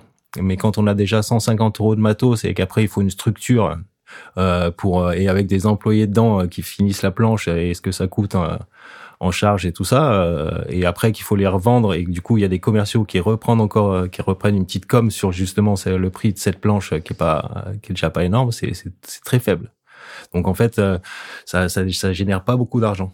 C'est on a l'impression que c'est très très cher une planche mais même le magasin fait pas une ouais c'est ce qu'il faut préciser à pas une marge fait, fait pas une marge énorme ça sert à faire venir les clients pour acheter les à côté. C'est ben un surf shop sans planche, c'est plus un surf shop. Donc euh, exactement, il peut pas vendre tout ce qui est accessoires, tout ce qui est lunettes, euh, portefeuille, t-shirt, euh, tout ce qui rapporte sur les tous les tous ces accessoires sur lesquels ils font de la marge et qui leur rapporte, qui leur permet de tenir. Sur les planches, même magasin gagne pas grand chose. Ouais, ou, faut, ou sinon faut vraiment être un gros gros faiseur de planches. Faut être un énorme faiseur de planches et vendre par exemple comme maintenant sur internet où ils ont des boutiques en ligne où là où ils arrivent à faire du, du débit. mais il y a très peu de magasins, du moins en France qui vivent essentiellement du hardware, même si c'est des magasins qui sont très attractifs, mais pour avoir tourné pas mal dans sur toute la France, je, pense que je les compte sur les, les, doigts, les doigts, peut-être ouais, une petite dizaine de magasins qui qui peut ah, se baser que, pas beaucoup, que, hein. que sur que sur, sur du hardware de la planche du grip non parce que même même pour le magasin il y a peu de marge mm. quand on regarde euh, je connais pas les marges par cœur mais pour pas dire de bêtises par exemple une planche qui va se vendre entre 350 et 400 euros à une planche simple euh, hors taxe à un magasin euh, quand il vend 650 ou 700 euros Ouais, il lui reste pas grand chose. Il a, il a, acheté donc 480 TTC, il a vendu 700 euros TTC, il a 220 euros de, de marge TTC dessus, quoi. En plus, généralement, il se fait agacer un grip, un leash. Donc, ouais, ils sont, il a perdu sa marge. le magasin a gagné quoi? 150 euros s'il s'en sort bien. Et s'il en reste pas trop à la fin de l'année, euh, qu'ils se vendront pas et qu'il va devoir brader, quoi. Mm. C'est ça. Donc c'est pas un milieu qui on a l'impression que les planches sont chères, mais les planches elles ont pas augmenté depuis euh, depuis des lustres. Hein. Les planches elles sont au même prix qu'avant alors que les matières augmentent ça, a suivi l'augmentation des planches, a suivi un petit peu le, cours de, la matière première, mais euh, après, comme tu disais, ouais, c'est les options qu'on qu'on changeait avant. Avant d'acheter euh, un trifine point barre. Euh, maintenant, c'est vrai qu'on a des euh, des, des options euh, five box, on a des des patchs carbone, on a des on a des, des constructions différentes et qui font que bon, ça ça augmente un peu. Oui, ou, les, ou des résines teintées, des polish hein, qui sont bien à la mode en ce moment ou qui qui changent forcément le prix de la planche. Ouais mais sans avoir un nom euh, hyper, euh, enfin réputé mondialement et tout ça et tout. enfin, le, prix des planches, je suis pas le, coût de la vie et hein, depuis très longtemps. Hein. Mm. Ah, c'est certain. Ouais. Moi, quand je vendais des planches il y a 20 euh, ans, elles étaient à quoi 2600 ou 3000 francs, ça fait 450 euros, ça a presque pas bougé. Hein. C'était en direct en étant un débutant. Hein. Ouais, ouais. Ouais, et puis après, comme, comme tu le dis, il y a, dans le shape, il y a un peu une affaire de cote euh, t'es plus ou moins coté comme shaper et si t'es très renommé, tu peux te permettre de vendre une planche à 700 ou, ou Oui, peut-être un tout peu plus. dépend, tout dépend Ouais, de tu fais pas fois deux non plus sur le prix par rapport à, et à d'autres planches. hein. des shapers débutants, ils sont un peu obligés d'avoir une, une stratégie commerciale un petit peu plus agressive pour pouvoir euh, bah, en faire quoi. bah, pour débuter, on Ouais. n'a pas le choix de, de, de, de- de faire des prix un petit peu en dessous. ouais. Après, euh, heureusement, on les vend en direct, donc ça permet de, de, de compenser un peu ça, mais euh, on n'a pas le choix en débutant de, de, de faire des prix un peu agressifs. ouais. Mm. Et donc à cette moment, à cette période, pardon, où toi t'as décidé de lever le pied, où tu faisais euh, 450 planches par an et que t'avais pas fait de break pendant euh, pendant deux ans de suite. Euh, comment ça se passe sur le titre perso, enfin par rapport à ton, enfin ton rapport au rabot, à la salle de shape et à ta passion. Est-ce que tu tu te rends compte que tu commences à rentrer dans un truc un peu genre en mode euh, usine et et est-ce que c'est mécanique? Est-ce que tu prends toujours autant de plaisir le matin en arrivant ou tu sens de la saturation euh, arriver ici un peu? Maintenant, là? Ou à cette Non, époque? non, à cette époque-là, comment tu Euh, l'as Non, tu moi, je, moi, j'ai saturé, j'étais j'étais fatigué. Ok. J'étais fatigué et puis il y a les soucis de, il y avait très peu de marge. Il fallait arriver à payer les gars à la fin du mois et euh, les échéances, les fournisseurs. Non, c'était pas, c'est pas reposant du tout. Non, c'est même très stressant et fatigant et usant quoi. Surtout quand ça dure longtemps et qu'on n'a pas des périodes de break et de repos en- pour récupérer le week-end ou des choses comme ça. ouais. Parce que du coup, tu sacrifies enfin toi ta santé, euh, un petit peu ta famille, euh, t'es, euh, enfin et, puis tu sais pas comment payer les gars à la fin du mois, c'est très compliqué. ouais. Là, ton atelier était où à ce moment-là? Moi, j'étais toujours à Bidart, là, à côté sur la zone euh, d'artisanale de Bassilour. Ouais. On est à l'époque, on avait, on est, on avait lancé Viral avec euh, avec Cédric et, et Julien. On avait lancé le, le truc de, de matières premières et euh, pour les shapers. Donc ça permettait de, de moi de rentrer aussi du matos et des choses comme ça et de lancer un petit peu une autre activité. ouais. Mais après, moi, ça m'a demandé tellement de temps aussi d'investissement par rapport à cette nouvelle boîte euh, qu'on faisait. Euh, du coup, euh, enfin, j'ai préféré moi choisir les planches que de m'investir plus. Eux, ils avaient besoin de plus de moi. Enfin, niveau présentiel et actif dans la boîte, eux, ils y consacraient 100% de leur temps. Mais moi, j'avais encore mon atelier. Donc, il arrivait un moment, c'était où euh, où je partais euh, chez Viral, où euh, j'ai, enfin, je continuais les planches. Donc, euh, j'ai choisi les planches. ouais. Donc Viral, pour ceux qui savent euh, pas forcément, pour les auditeurs qui savent pas forcément, c'est un des plus gros distributeurs français de Plus gros européen, non même? Européen. pense, de ouais. matières premières et un des plus gros distributeurs français de produits euh, techniques de de surf, planches, euh, accessoires. de, euh, ouais, de, grille, dérives, euh, ouais, combinaisons, etc. Et c'est toujours par euh, le biais de Cédric, je crois, que euh, que s'ouvre euh, le, le les portes de Poucas pour toi?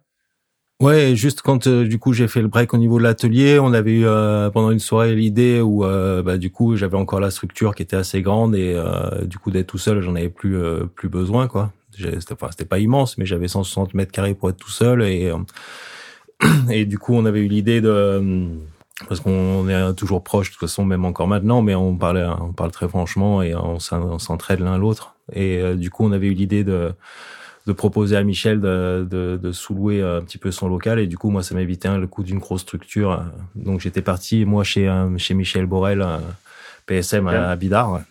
qui lui à ce moment-là levait aussi un peu le pied sur le sur lui le aussi levé un peu ouais mais euh, d'ailleurs j'avais oublié de le préciser j'avais Michel m'avait beaucoup aidé au début parce que justement dans mes débuts où j'avais pas assez de boulot en plus des pare-chocs euh, des bateaux à réparer des skates des pendentifs et tout ça la nuit euh, je fermais l'atelier et j'allais faire les réparations de Michel qui n'avait pas le temps de s'occuper et je fermais l'atelier et j'allais bosser la nuit chez Michel pour ouvrir le mien le lendemain pour montrer comment c'était dur au début hein. Donc j'étais re- longtemps revenu après voir, voir Michel. Et après avoir fait les réparations, je lui faisais aussi de la sous-traitance en glace. Donc là, j'avais aussi, euh, même avant de rencontrer Chris, et là, j'avais pas mal progressé parce que lui faisait beaucoup de planches à l'époque et, euh, et je faisais une partie de sa production en glace. Donc ça me permettait de continuer à progresser dans, dans, dans ce domaine. Mais pour en revenir à, à la période du break, du coup, j'étais parti euh, sous-louer chez Michel, quelque chose comme en 2007, par là, un truc comme ça, 2007, 2008, un truc comme ça. Et j'ai dû faire deux années comme ça, où j'étais chez Michel. Et en fait, c'est une fois Cédric qui était venu me voir euh, en me demandant si j'avais un, peu de temps euh, en dispo, en libre et tout ça. Et je lui ai dit non direct. Il dit ah non, quand même. euh, Il y a Peter Daniel qui cherchait un back shaper en fait chez euh, chez Poucas pour pour filer un coup de main à Peter hein, qui était euh, qui était fatigué et qui avait euh, une grosse production et qui pouvait pas tout faire. Et je lui ai dit non direct. Et il m'a dit c'est con quand même, c'est un, un grand monsieur. Va au moins euh, parler avec lui, le rencontrer lui dire euh, de vive voix. Enfin, on sait jamais quoi. va le voir. Donc j'étais euh, parti chez Poucas pour pour aller dire non à Peter Daniel. C'est au bout de 30 secondes, enfin 5 minutes de conversation, il était en train de me tendre les outils et et montrer une planche qu'il avait fait pour Thiago Pires, quelque chose comme ça, je sais pas de bêtises. Non, Adriano Souza. Et euh, il me disait ah tu vois c'est ça comme ça que j'aime bien les rails comme ça, le foil comme ça, l'arrière et tout. Tiens ça c'est mon outil. Tiens un pain. Je dis non non mais là je venais juste pour dire non. Il dit non mais euh, tu vas pas perdre ton temps. Euh, je vais pas te faire perdre ton temps comme je vais pas perdre le mien. Tu sais pas HP, hein, ça sert à rien qu'on discute. Et du coup en fait il me dit je reviens dans une heure et enfin j'étais j'étais tellement surpris que j'avais pas eu le temps de lui dire non. Et j'étais pas du tout préparé à HP. J'étais en jean tranquille. J'avais pas mon bateau. J'avais pas un outil rien du tout. Et j'étais pas en mocassin parce que je porte pas de mocassin, mais euh, c'était, euh, j'étais pas, pas du tout prévu de travailler, quoi. Et il se barre et il m'abandonne dans sa salle de chef et, et, là je croise Ignacio qui passe sur le côté et, euh, et je lui dis il m'a dit de commencer les rails avec ça et je lui montre un outil que j'avais jamais vu hein. j'ai appris plus tard que c'était un Fred c'était pour aider pour faire les les angles sur le sur le rail il m'avait fait deux points en me disant ça c'est mon comment s'appelle mon apex et mon truc et, et il était parti. Et il me dit j'aime bien le tail de cette épaisseur. Et, et du coup je me suis retrouvé à HP hein, la planche de Peter en transpirant un peu. Enfin j'avais pas super envie mais je me suis dit bon c'est un challenge c'est rigolo on va faire ça. Et, euh, et en fait il, revient une heure après il était assez content du truc. Il dit bon on va essayer j'ai 100 planches à faire. Je dis non mais là j'ai pas le temps de faire 100 planches euh, et, euh, et il a réussi à me convaincre. Et un pote de Cédric non? C'est un pote de Cédric. non, mais c'était une opportunité et tout ça. Et moi, j'avais des, des, réparations. À l'époque, je bossais avec Paul Lefebvre aussi des, euh, à mon atelier, qui était euh, à l'époque, avant d'être Lucky Bastard et maintenant Son of Cobra. Et du coup, lui pouvait rester à bosser à l'atelier. Je faisais un petit peu un aller, des allées et venues entre mon atelier et le sien. Et il fallait faire ses 100 planches. Et en fait, euh, ça faisait quelques back shapers qui étaient passés pour Peter et il était jamais content des gars. Et à la troisième, le deuxième jour, il m'a proposé la place à l'année, en fait. Il me dit, je fais à peu près 700 planches par an. Euh, il me dit, dans un mois, il y a un Brésilien qui vient, euh, il a déjà son billet, son, son visa, je vais pas le planter, tout lui annuler, mais si ça t'intéresse, il y a 700 planches en backshape par an. Dès qu'il dès qu'il est reparti, si tu veux, la place est pour toi. Et c'est comme ça, en fait, que j'ai commencé à bosser chez eux.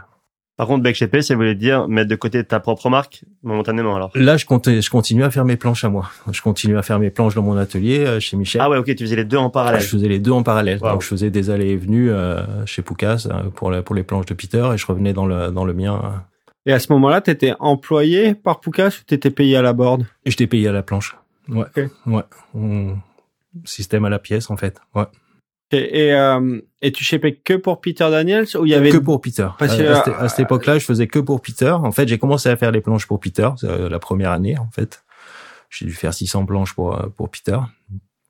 Et euh, et là, dès la deuxième année, en fait, c'est Poucas. Je faisais la deuxième année. En fait, ils continuaient, on continuait à bosser ensemble. Et, et là, j'ai vu que c'était problématique les allées et venues et, et, de payer une structure, alors que je passais presque plus de temps avec Peter à faire ses planches et moi mon atelier était vide les gars ils se cassaient le nez devant une porte fermée et Paul qui leur expliquait que j'étais là le week-end ou des trucs mais bon enfin je perdais des clients je payais un loyer pour pas grand chose et et j'ai proposé à Poucas de, de, de continuer à faire Peter et là en plus ils m'ont proposé en même temps de faire Crime en fait une sous-marque qu'ils ont qui ah ouais, je me souviens. Ouais, ouais. ils ont une sous-marque en fait qui euh, qui leur permet de boucher un trou dans leur prod où ils, eux font, Poucas font que, que du haut de gamme en fait et ils ont euh, une sous-marque en fait où ils utilisent les mêmes matériaux, donc des matériaux de, haute qualité et tout, et en fait c'est plus pour embêter leurs concurrents qui arrêtent pas de brader pour proposer un produit euh, de qualité quand même, mais avec pas la notoriété derrière en fait.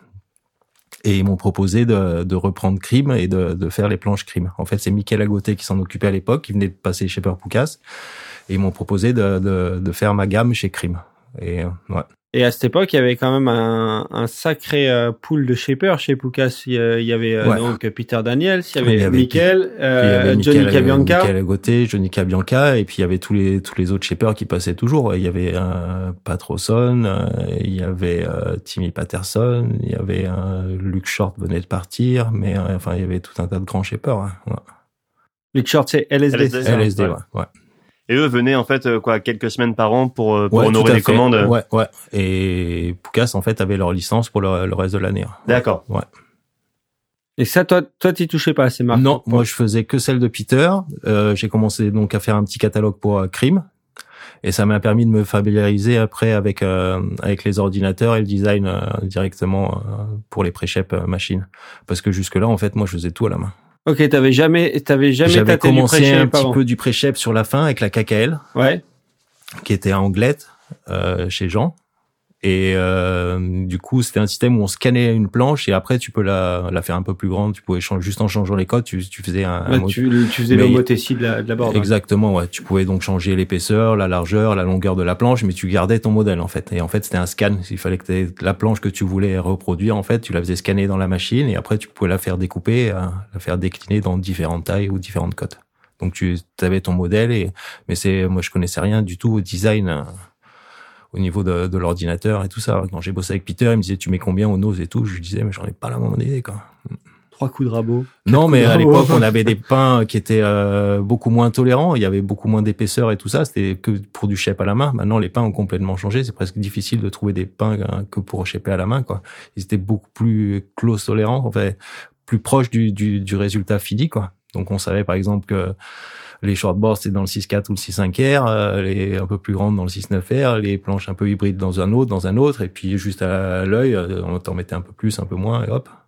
Ah bah, s'il y a un truc qu'il faut préciser, arrête-moi si je me trompe, mais justement, un pain de mousse pour que la board soit bien résistante, faut, faut rester quand même relativement proche de la croûte. Faut pas trop, ouais. faut, pas trop taper dedans parce que plus on va à l'intérieur du pain, plus il est tendre. Exactement. Plus on va vers le centre de la planche, plus le, le pain est, enfin, moins le pain est dense. Il est très très dense au, au niveau extérieur, très près de la croûte du pain en fait. Donc on, on essaye, même maintenant que c'est à la machine, hein, on essaie toujours de quand on décroute euh, la planche d'être à garder le, au plus près du deck et euh, quand on vient bouffer, c'est en dessous. Donc le choix du pain est hyper important suivant la super important. est super important. Mais les pains ont beaucoup changé au niveau de, des cotes et des, de, de ce qu'il y a. Maintenant, les pains sont un peu surdimensionnés et même les densités ont changé. C'est plus, c'est plus les mêmes pains qu'avant. hein. Pour en revenir à, à Crime, euh, toi tu t'occupais de, de la gamme Crime, ça veut dire que tu avais la liberté de pouvoir créer tes propres modèles euh, de- dessus? Complètement, ouais. Et du coup, à l'époque, je faisais encore mes planches moi de mon côté. Et là, ça commençait à être pas mal de boulot. Et j'ai proposé à, à Poucas, bon, bah, je veux bien prendre Crime, mais vous me laissez faire mes planches euh, sous mon nom chez vous. Donc en fait, euh, je faisais un peu toutes les casquettes encore en même temps, où, euh, où je faisais le back pour euh, Peter, je lançais ma gamme chez Crime, mais ce qui a, mais ce qui a permis de me familiariser euh, aux, euh, aux ordinateurs, aux logiciels de design euh, sur lesquels je connaissais rien du tout, hein, je savais pas m'en servir du tout quoi. Et puis même quand on part d'une page blanche, c'est pas du tout comme quand on amène une planche finie à, à la KKL. Enfin, il y a et qu'on l'a fait scanner, il y a plein de gens qui disent wow, wow, wow, euh, trop facile à la que c'est un petit peu dénaturer le métier ou que c'est trop facile et que c'est du tout cuit de faire à la machine, mais faire un design qui ressemble à quelque chose euh, sur l'ordinateur, eh ben, je peux vous dire que c'est pas si facile que ça. hein. Mm. C'est pas si facile. Et du coup, j'ai eu la chance de m'occuper euh, de Crime qui m'a permis de me familiariser au logiciel de design et petit à petit euh, faire une gamme de, planches et du coup avoir moins l'impression d'être d'être très performant là-dessus parce que c'était un petit peu pas un bas de gamme mais un moyen de gamme pour la marque. Et ra- raconte-nous euh, la, la composition d'une gamme sur euh, sur ce type de marque. Euh, donc moyenne gamme, comment comment tu la réfléchis, comment tu la composes, euh, combien de modèles tu, tu veux dans cette dans une Mais Dans une marque comme celle-ci? ben, la priorité c'était de sortir déjà deux trois modèles qui ressemblent à quelque chose au tout début. Donc je partais euh, moi de mes modèles à moi que j'essayais de, de, de refaire en fait euh, à la- directement avec le logiciel. C'est-à-dire des modèles que je connaissais et des modèles que je pensais euh, plus facilement d'être euh, d'être plus facile aussi à la vente parce que du coup la, la clientèle de crime c'était moins il y avait des planches euh, pas compétition mais performantes mais il y avait pas que ça. Il y avait ça permettait aussi de faire à l'époque tout ce qui était un petit peu egg euh, fiche et tout ça que que à l'époque n'avait pas du tout dans son catalogue. C'était que des euh, que des planches très très très très orientées performance et compétition et du coup j'étais parti au plus simple de sortir un, un longboard un Malibu un egg euh, un fiche et, et comme ça la première année. Et après ben, on voit ce qui marche et ce qui plaît et, et petit Et à petit on avance. Ouais. et, et d'une année sur l'autre ben je progressais aussi moi dans, dans mes designs. Et c'était une collection par année?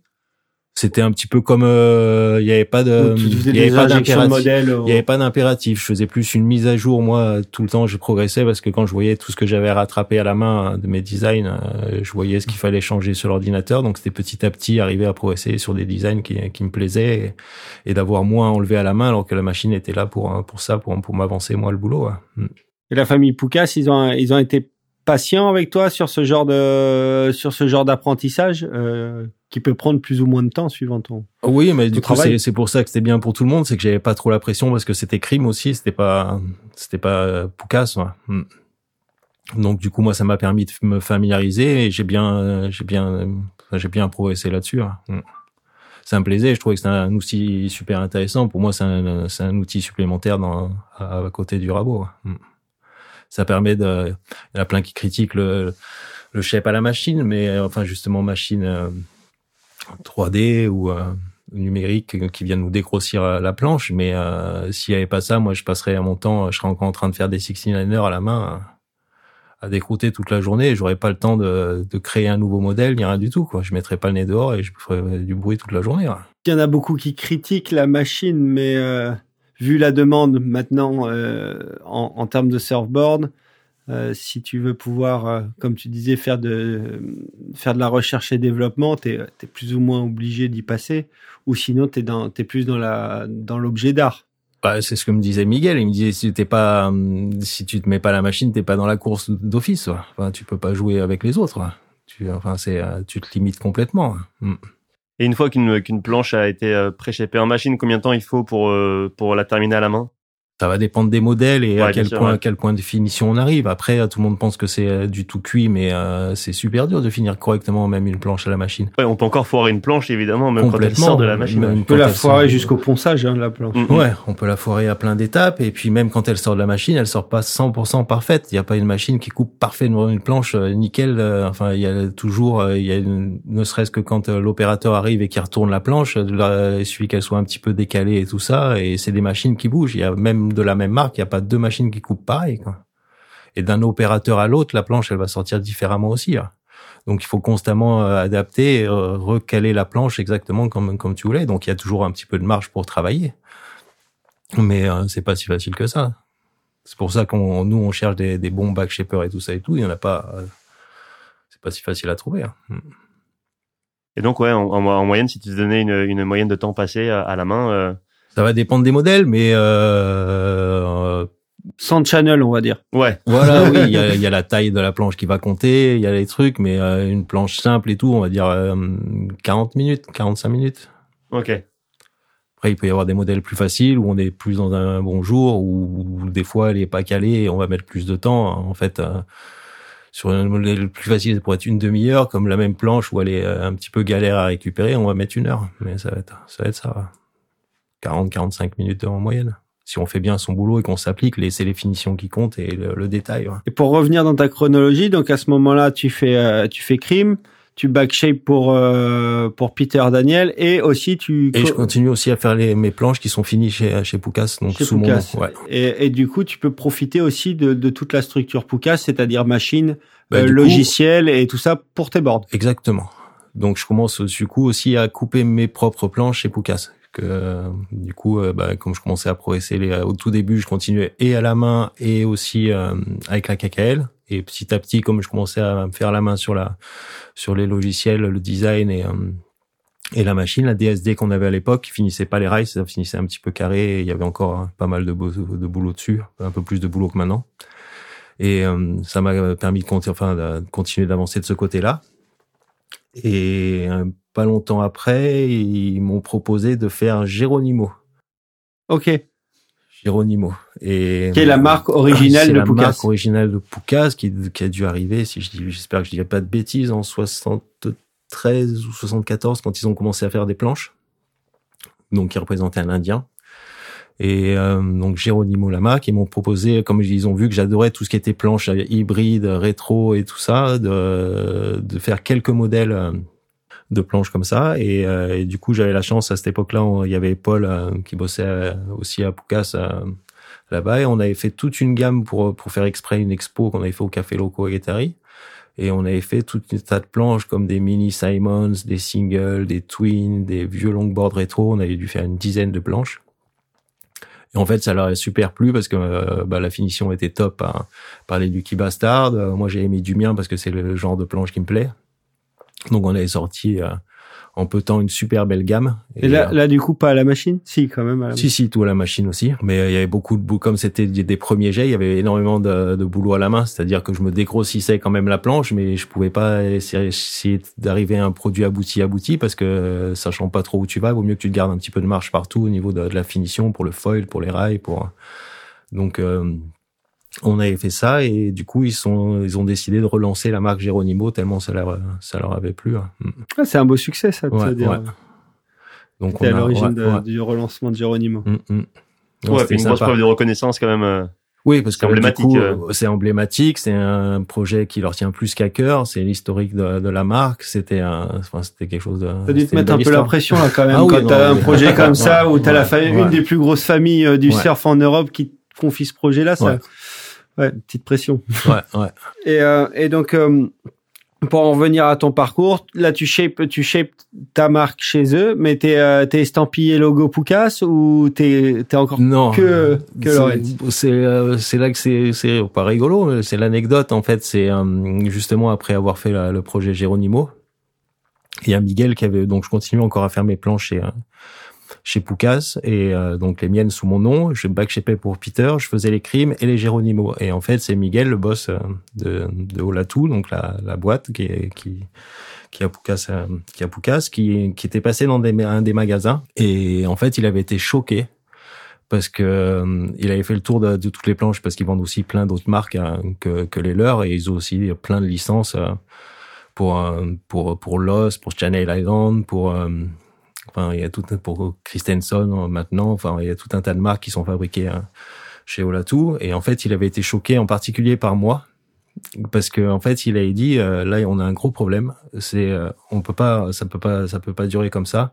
Il dit on a à la fois toi qui fais les planches les moins chères qui sortent de l'atelier, les crimes, et en même temps les planches qui se vendent le plus cher parce qu'il y a les finitions. Euh, Géronimo. Et, il, me disait, là, t'arrives à une qualité de boulot où c'est pas possible que tu fasses et les planches euh, d'entrée de gamme, parce qu'il y avait mon nom Axel Lorraine sur les crimes aussi, et, les, et mon nom sur les Géronimo. Il disait, on a un souci. au niveau positionnement, ça... Au niveau, ça clochait au niveau du positionnement. Et c'est là qu'il m'a proposé de rentrer à 100% à Poucas. Mm. Ok, et ça, c'est un truc que tu as accepté direct ou tu as eu du, du mal J'ai refusé. Ah ouais? Ouais, je me sentais pas prêt encore en fait. C'est vrai, malgré tout ce que tu avais déjà fait. Euh, Ouais, mais je me sentais pas encore assez, euh, pas encore assez prêt avec la machine et, et les designs et tout ça. Ça faisait déjà deux ans, mais je me sentais pas encore. Parce que là, ça voulait dire laisser tomber Crime et ne faire que ta propre marque sous ouais. et Geronimo. Ouais. Ok. C'est-à-dire, euh, c'était, ouais, c'est exactement ça. Ouais. Et puis Peter Daniel, c'est euh, si si si, c'est toujours un peu de backshaping. Ouais, ouais. Bah du coup là c'était tout la machine, j'avais plus ma structure, j'avais plus le glace, le ponçage, euh, eux les vendaient en fait, j'avais plus qu'à me consacrer au shape donc euh, j'avais enfin on peut faire beaucoup de planches quand on quand on bosse avec les machines. Ouais. Et donc quelle était la réaction quand tu as dit non et qu'est-ce qui s'est passé par la suite? bah, il comprenait pas trop que je refuse et je lui ai dit que je me sentais pas pas prêt encore que je préférais encore progresser et arriver quand le jour où je me sentirais prêt et assez confiant en moi au niveau des, des designs et ce que je faisais. Là. Je crois que j'ai refusé deux fois ou trois fois. Mm. Et pendant ce temps-là, tu continuais donc à faire, à faire crime Je faisais encore les crimes, encore les miennes et encore les Géronimo. D'accord. Et il est arrivé un jour, il m'a dit non, là, c'est plus possible. Et tu comprenais pas sur le moment, justement, ouais, l'ambiguïté qu'il pouvait y avoir de faire Si, si, ah, j'ai bien compris qu'il avait complètement raison de ce côté-là. Ouais. Enfin, c'était pas, le positionnement était pas bon. Hein. Et puis, il me disait, on peut pas arriver à un moment où les crimes sont euh, aussi bien, voire mieux que les poucas. Il m'a dit non, on arrête tout, là. Et un jour, tu t'es retourné sur tes propres planches, tu t'es dit, allez, c'est bon, je suis prêt. Oui, et puis la troisième fois qu'il est venu, il m'a dit, là, Axel, hein, c'est c'est une promotion, pourquoi tu... Hein, hmm. Donc j'ai fini par accepter. Hmm. Et, euh, et avant ça, as, ou même pendant quand tu as accepté, est-ce que tu avais eu l'occasion de, de shaper pour d'autres licences euh, qui qu'ils avaient? Ce qui a continué à me faire progresser et tout ça, j'ai euh, donc j'ai commencé avec Peter, surtout à, travailler. Et après, je, en même temps que je bossais pour Peter, en même temps que les crimes aussi, je commençais à bosser pour Lost. Ok. Ouais. Et euh, du coup, sous Michel, sous, sous Michael à côté, qui s'occupait de la, de la marque. Et euh, donc, euh, ouais, je faisais les Lost à l'époque. Mm. Et donc là, en backshaper, du coup, ton nom n'apparaît pas. Ouais. Bah, en général, sur les licences, le nom du, du backshaper n'apparaît pas. Ouais, ouais. Et est-ce que pendant tout ce temps-là, tu avais déjà ton, enfin, ton team t'avait suivi, ton team de, surfeurs que tu avais euh, à Bidar, euh, à l'époque des Bidar, mais est-ce que tu avais déjà, enfin, tu avais rentré d'autres surfeurs une fois rentré chez Poucas et des surfeurs un peu plus internationaux? Ben, c'est justement ce qui me ce qui m'expliquait qu'à partir du moment où je rentrais chez Poucas, j'aurais euh, enfin le, bénéfice ben, déjà de la commercialisation Poucas, du réseau Poucas, des riders Poucas, enfin de, de toute l'aide hein, au niveau logistique, catalogue hein, et tout ça que, que j'avais pas avec Crime ou, ou, sous mon nom. Ouais. Parce qu'un rider Poucas ride des planches de différents shapers de Poucas. Il, il pas... Oui, ils peuvent ouais. rider différentes différentes planches. Ouais. Ok. Ouais. Par exemple, là, on a des planches de Poucas fait aussi des collaborations avec d'autres shippers internationaux. Mm. Ils ont des collaborations, euh, donc il y a la marque Lost, qui est par Mayhem euh, Matt Biolos, et euh, et il y a aussi les Christensen et des choses comme ça. Donc ils ont, euh, c'est des licences que, que possède, enfin que que travaille Olatou sur l'Europe au niveau de la distribution et de la fabrication. Et comme comme entité euh, extérieure, on va dire. Donc là, elles sont que sous leur nom et ils ont aussi des partenariats avec eux sous la marque Poucas. Par exemple, euh, il y a des meilleurs ouais, ouais. Donc il y a des, il y a par exemple le, The Link, c'est un modèle euh, qui est que chez Poucas, par par Mayhem, par Matt. Et il y a par exemple la Poucas Pegaso, c'est un, une planche de Christensen. Il y a il y a un fiche et, et une planche aussi de, de grosses vagues aussi pour, euh, enfin de vagues genre Mundaka et tout ça aussi sous Christensen il y a deux trois collaborations. Il y a une collaboration avec Asymmetry aussi. Il y a plusieurs marques comme ça. Ok. Comme tu, comme tu le disais là juste avant, ça, ça permet d'avoir accès à un plus gros pool de, de surfeurs et donc des, des, testeurs pour tes planches. Euh, à l'heure actuelle, j'ai fait un peu mes recherches, mais presque tous les riders euh, Poucas euh, te, te plébiscitent.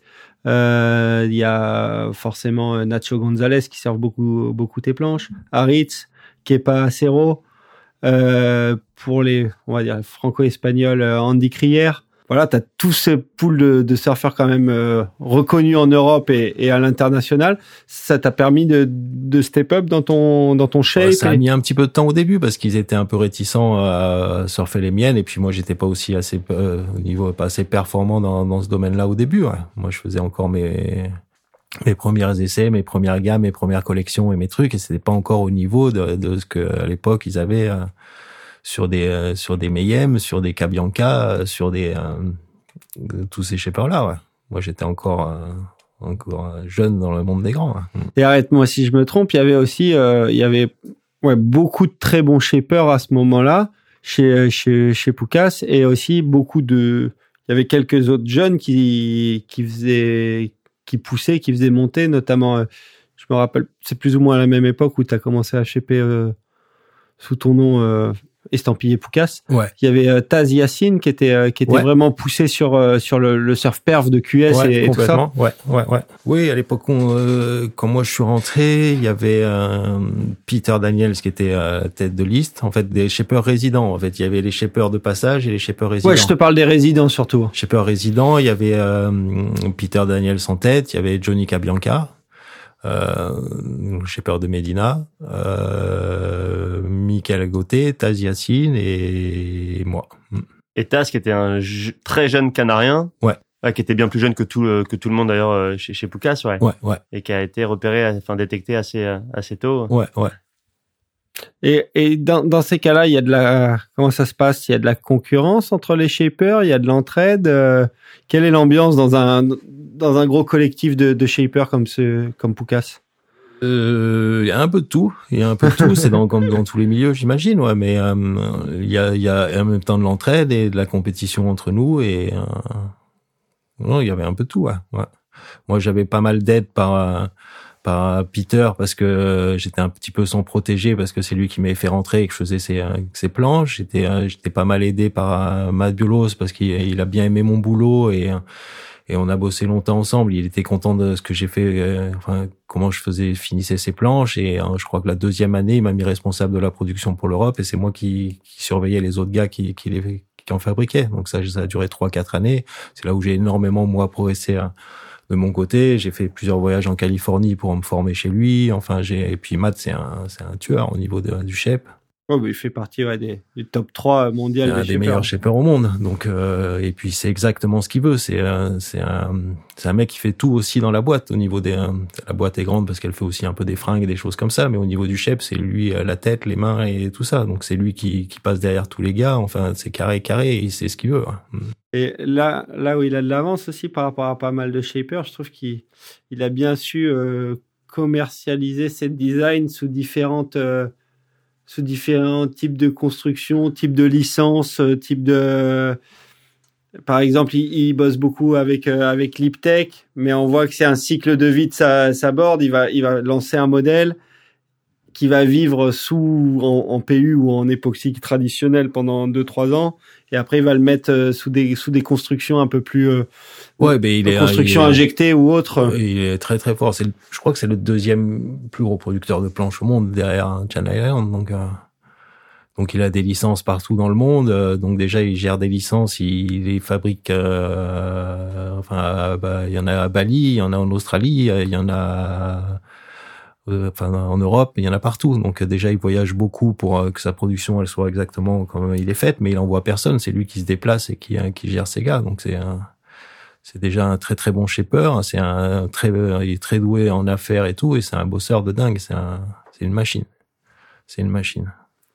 On l'a vu nous quand il venait faire les, quand on a eu des, des rassemblements des, des shapers aussi bien résidents qu'extérieurs à Poucas, où on a fait des, on a fait des fois par exemple, on avait fait un mythe de shaper une année où il y avait euh, on avait fait venir les 20 plus gros shops d'Europe, un truc comme ça, parce que plutôt que d'aller les démarcher où c'est toujours compliqué, on, avait essayé de faire venir tous les shapers en même temps euh, chez Poucas, et on avait fait venir pendant une semaine euh, tous les plus gros shops d'Europe, qui pour une fois pouvaient tous rencontrer euh, les shapers, les voir travailler, échanger avec eux, vraiment voir la gamme. euh. Enfin, c'était intéressant pour tout le monde, donc ils étaient tous venus. Et cette année-là, on avait eu euh, Chili, qui faisait les planches aussi, euh, et donc il y avait Chili chez Poucas. Il y avait Chili, Matt Biolos, euh, pas de bêtises, c'était pas Patrosson, je sais plus. Enfin, il y avait tout un tas de shapers et euh, c'était, euh, enfin, euh, je faisais encore les crimes à l'époque. C'était un truc de dingue. Je me disais, waouh, je suis en milieu, je suis assis deux et tout. Fallait que je présente ma gamme au plus gros shop. Enfin, j'étais comme un gosse. hein. Après avoir discuté, après Cabianca, après Matt Biolos, après tout ça, enfin, j'étais, j'étais comme sur un nuage. Mm. Et à ce moment-là, combien il y avait de d'employés chez euh, bah, dans l'usine Poucas, enfin l'usine l'usine de l'époque? Entre ben, les- tu disais que toi tu supervisais des, des productions euh, pour Lost. Ça veut dire qu'en fait, moi je l'ai visité il y a, avant qu'elle brûle malheureusement, mais ouais, il y a quantité de, de, de salles de chef, de salles de glace, de tout. euh. C'était une petite Ouais. fourmilière en fait l'histoire. hein. C'était, oh oui, c'était complètement une fourmilière. Il y avait peut-être, euh, j'en sais rien, 40, à la production, peut-être 40 gars. Un truc comme ça. Pour une production quotidienne de combien de planches, tu sais à peu près? Je sais pas, là, on doit faire, euh, on a dû faire 10 000 planches l'année dernière. On doit faire un 13 000 cette année, je pense. T'as une petite idée. Euh. euh, max out là en, en capacité de prod, non? Ou il y a moyen de faire plus encore? Ah bah là, pour l'instant, on est euh, limité. euh, quand euh, on a eu une grosse hausse de la demande, On- ça tourne bien en ce moment, mais c'est, euh, on peut pas euh, faire grossir l'outil de production comme ça d'un coup d'un seul. Il faut, il faut la structure. il faut changer la structure, il faut trouver du monde et être sûr enfin, que ça va continuer dans la durée, qu'il y ait autant de, de, de demandes aussi. ouais. Mm. Et euh, justement, Romain parlait de, de l'incendie. Donc, euh, pour ceux qui n'auraient pas suivi. C'était le coup de pression, ça, non? Ah, tu, tu le gardes pour le coup de pression. D'accord, on le garde pour le coup de pression. Pas de problème. Bon, ok, on fait ça, on garde ça pour la pour la fin de l'émission. Mais par contre, c'est intéressant de parler de de ce qui s'est passé après euh, après cet incendie, donc qui a détruit euh, l'usine Poucas et euh, enfin tout le site tout le site de prod. Euh, Il y a eu un petit mouvement de solidarité. Je me souviens en local des shapers qui ont accepté d'ouvrir leur leur salle de chef pour que vous puissiez continuer à, à travailler et assurer la production. Tu peux nous raconter un peu justement toute tout ce ben voilà toute cette époque-là, ce moment-là? Du coup, ben, on n'avait plus d'atelier. Mm. On n'avait plus d'atelier. Tout l'outil de production était parti, mais il restait absolument rien. Mm. Et du coup, ben, pendant un moment, je me suis même dit euh, que, enfin, qu'est-ce que je vais faire euh, dans la vie, quoi. Je me suis dit, euh, enfin, même si on allait rebondir, repartir ou pas, hein, nous, on était à l'extérieur à attendre que ça finisse pour pouvoir être évacué parce qu'on n'avait même pas le droit de bouger, mais, mais je me demandais même ce que j'allais faire, hein, enfin, plus tard, quoi. J'étais même pas sûr qu'on puisse repartir, mm. qu'on puisse redémarrer. Surtout voilà, juste avant l'été, j'imagine avec un Ouais, le Ouais, 19 t'avais le juin, était- on avait, euh, hein. on avait l'atelier de plein de planches euh, prêtes à expédier. On était au plus fort de la production. Euh, non, c'était compliqué. hein, On n'avait plus d'atelier. Donc, euh, un gros atelier comme ça, c'est le plus gros, c'est la plus grosse boîte d'Europe. Donc, euh, relancer une production, euh, c'était super compliqué. ouais. On a euh, après euh, justement, on a, c'est, euh, ils ont, on a joué sur euh, sur la solidarité. En fait, Miguel avait fait une réunion en disant on va repartir, on va pas, enfin, on va pas laisser tomber. Voilà, c'était ma question. Jamais eux, ils ont envisagé de tout laisser tomber suite à ça? Non, je crois que trois jours après ou quatre jours après, on a une réunion. Ils ont dit non, on continue et on va démarrer tout de suite. Donc euh, ils ont loué un atelier, euh, un local provisoire juste à côté. Euh, pour le chef, nous, ce qu'il nous fallait en premier, c'est des machines pour pouvoir. bah déjà, il nous fallait du matos. Donc, par contre, on a un approvisionnement régulier. On a des pains Burford qui arrivent, des, des containers qui arrivent tous les mois de, de pain. Donc il fallait qu'on attende la matière première. On s'est dépanné à, droite, à gauche pour le matos au début. Euh, on a fait un appel à la générosité à la solidarité, euh, surtout des autres ateliers. Il y a Roglas qui nous a coupé, euh, qui nous a coupé des pains parce qu'ils ont la même machine que nous. Il y a Johnny qui a son atelier maintenant qui nous a coupé des planches. Il y a moi, je travaillais déjà de la, depuis la maison un, petit peu, donc euh, là, du coup, je faisais tout depuis la maison, je à la maison, comme Gaël qui fait les, qui s'occupe de Almérique et des Channel Island, lui bossait depuis la maison. Ils ont on a trouvé, enfin ils ont trouvé un local. Euh, je crois que le plus proche c'était euh, à côté du désert des Bardenas ou un truc comme ça où ils ont lancé euh, une production là-bas. Ils ont mis les gars en pension en essayant de leur raccourcir la semaine, de leur faire une semaine de quatre jours plutôt que de cinq où ils étaient en pension là-bas, logés, nourris, à travailler. Et non, on a redémarré direct. On a redémarré direct. Je crois que le mois de juillet qui a suivi, donc une semaine allez, dix jours après euh, l'incendie, ça a été le plus gros mois que j'ai fait hein, chez Poucas. Parce que du coup, on devait rattraper bah, tout ce qui était ah déjà produit et, qui n'était pas parti, et puis on pouvait pas rater la saison, euh, la saison d'été. Ouais. Donc tout ce qui était prêt à envoyer, il a fallu le refaire. Tout ce qui était en cours de prod, il a fallu le refaire. Et tout ce qu'on devait faire normalement en juillet, il fallait le faire aussi. Donc, je crois que j'avais dû faire 200 planches en juillet. Et ce mouvement de solidarité là, il, euh, genre il était représentatif de l'état d'esprit euh, même avant l'incendie, ou alors euh, au contraire ça se tirait un petit peu la bourre avant ça entre les différents ateliers, et ça vous a plutôt surpris de voir qui vous ouvrait les portes et qui vous aidait. il y a il y a de la concurrence, c'est des boîtes indépendantes les unes des autres, donc il y a toujours de la concurrence et tout, mais c'est c'est un petit milieu, ça reste un petit milieu, tout le monde se connaît, il y a une solidarité quand tu traverses une épreuve dure, c'est comme dans dans la vie quand tu traverses t'as des, gens qui viennent t'aider que tu soupçonnerais pas qui viennent t'aider et, ils se mettent aussi un peu à ta place en disant que ça pourrait leur arriver. Donc on a eu de l'aide de beaucoup de monde. Tout le monde nous a aidés. Tout le monde nous a aidés à redémarrer. Et à combien de temps il a fallu pour que la boîte euh, reparte à son rythme euh, d'avant l'incendie? Euh, on est, on a très vite reproduit beaucoup de planches, mais c'est très compliqué. C'est même encore très compliqué parce que nous fait beaucoup de logistique. Là, on a, on a, en fait, il y a une, la partie qui a brûlé, c'était vraiment la partie production, et juste à côté, il y a un autre hangar qui s'occupe de tout ce qui est euh, design, tout le côté marketing. Et qui était l'entrepôt de marchandises aussi et d'accessoires. Exactement, mmh. qui est juste à côté. Donc ça, qui a été euh, sauvegardé. Donc c'était un petit peu le, le centre névralgique, le QG, qui restait. Ouais. Donc on se retrouvait là pour les trucs. Ils ont loué euh, juste en face un atelier euh, qu'on a où on est encore dedans. Où euh, dans celui-là il y a juste tout ce qui est stock de pain et il y a quatre salles de chef et la machine. Mais ça nécessite pas mal de place parce que rien qu'en stock de pain on est tout le temps à Enfin là par exemple on, rentre chez nous on, on dit qu'on n'a pas de pain parce que c'est c'est à couteau tendu mais il y a toujours entre 300 et 1000 et quelques pains. Hein. Oui, toujours faire un peu de bord. Ouais, ouais. Mais du coup, c'est pas pile les références que qu'il a besoin ou des choses comme ça. Donc là, par exemple, on a plein de guns et c'est la fin de la saison un peu des guns. Euh, on a plein de longboards, mais euh, là, c'est l'époque des, des midlands et tout. Là, on a plus de planches pour euh, plus de pain pour faire les midlands. Là. là, et puis il y a des problèmes en ce moment au niveau de l'importation et des choses comme ça. Donc on est, c'est difficile d'avoir tout le temps le stock de pain.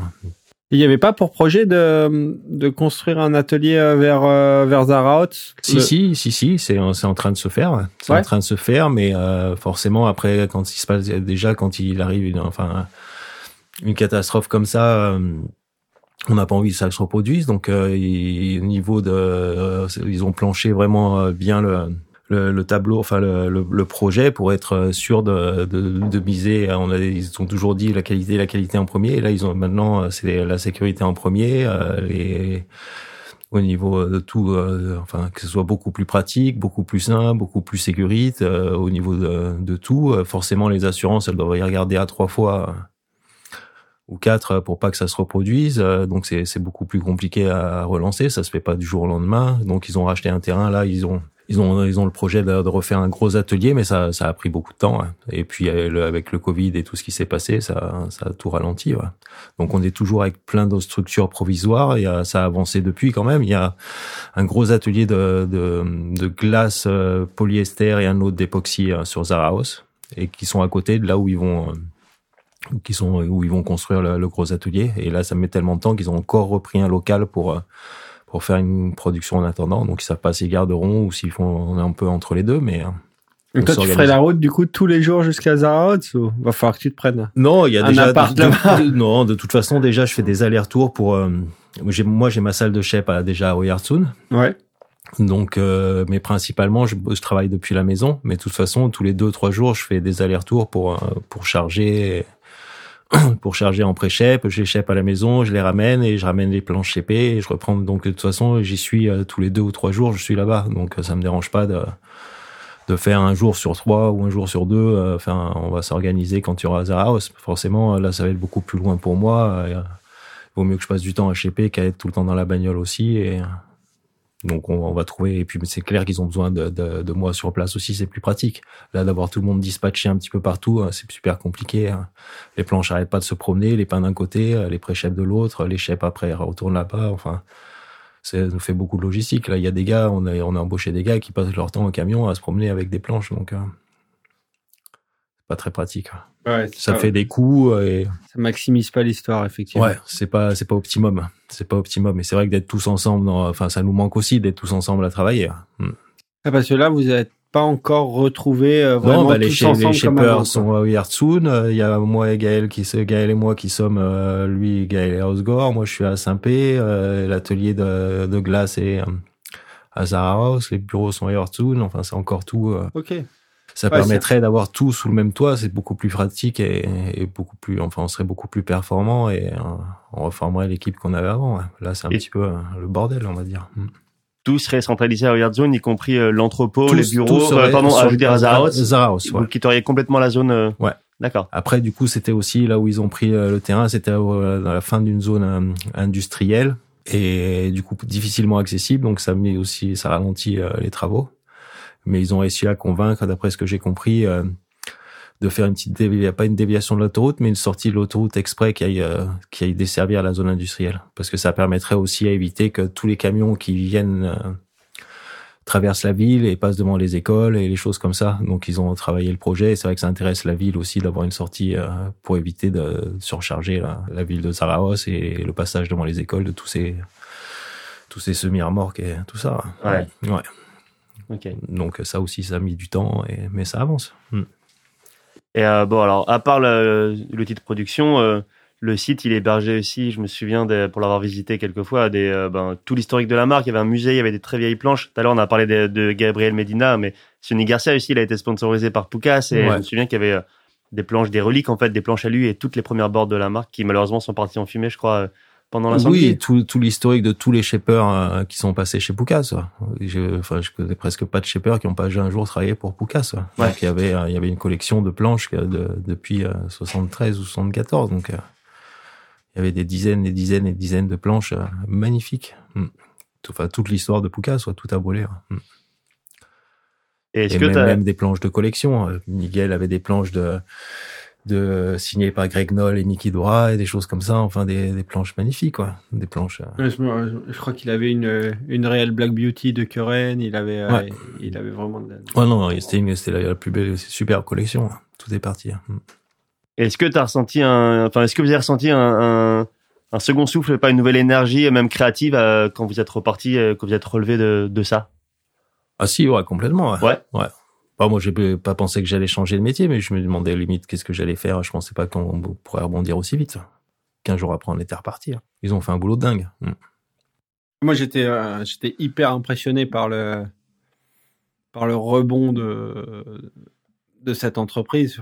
Parce que quand ça a été annoncé, qu'on a vu les, news dans les journaux et tout ça, je me suis dit, voilà, ça va être dur. C'est quand même la, limite la moitié de la production euh, européenne de planches ouais, et puis, euh, et puis même enfin dans n'importe quel milieu, il y a peu d'entreprises qui se relèvent d'un incendie. Hein. Quand euh, le site de production brûle, c'est, je crois que c'est même pas une sur deux hein, qui, qui, en revient. Hein. Ouais, c'est vrai que c'était impressionnant. pour parler de, de, choses un peu plus euh, plus fun, on va retourner à tes boards et à tes shapes. Donc tu as, hum, eu l'occasion d'avoir ta marque euh, sous euh, sous Poucas. Raconte-nous un peu, comme tu disais, tu avais les, les shapes les shapes un peu en, entrée de gamme chez Crime, les shapes authentiques chez authentiques et historiques chez chez Geronimo.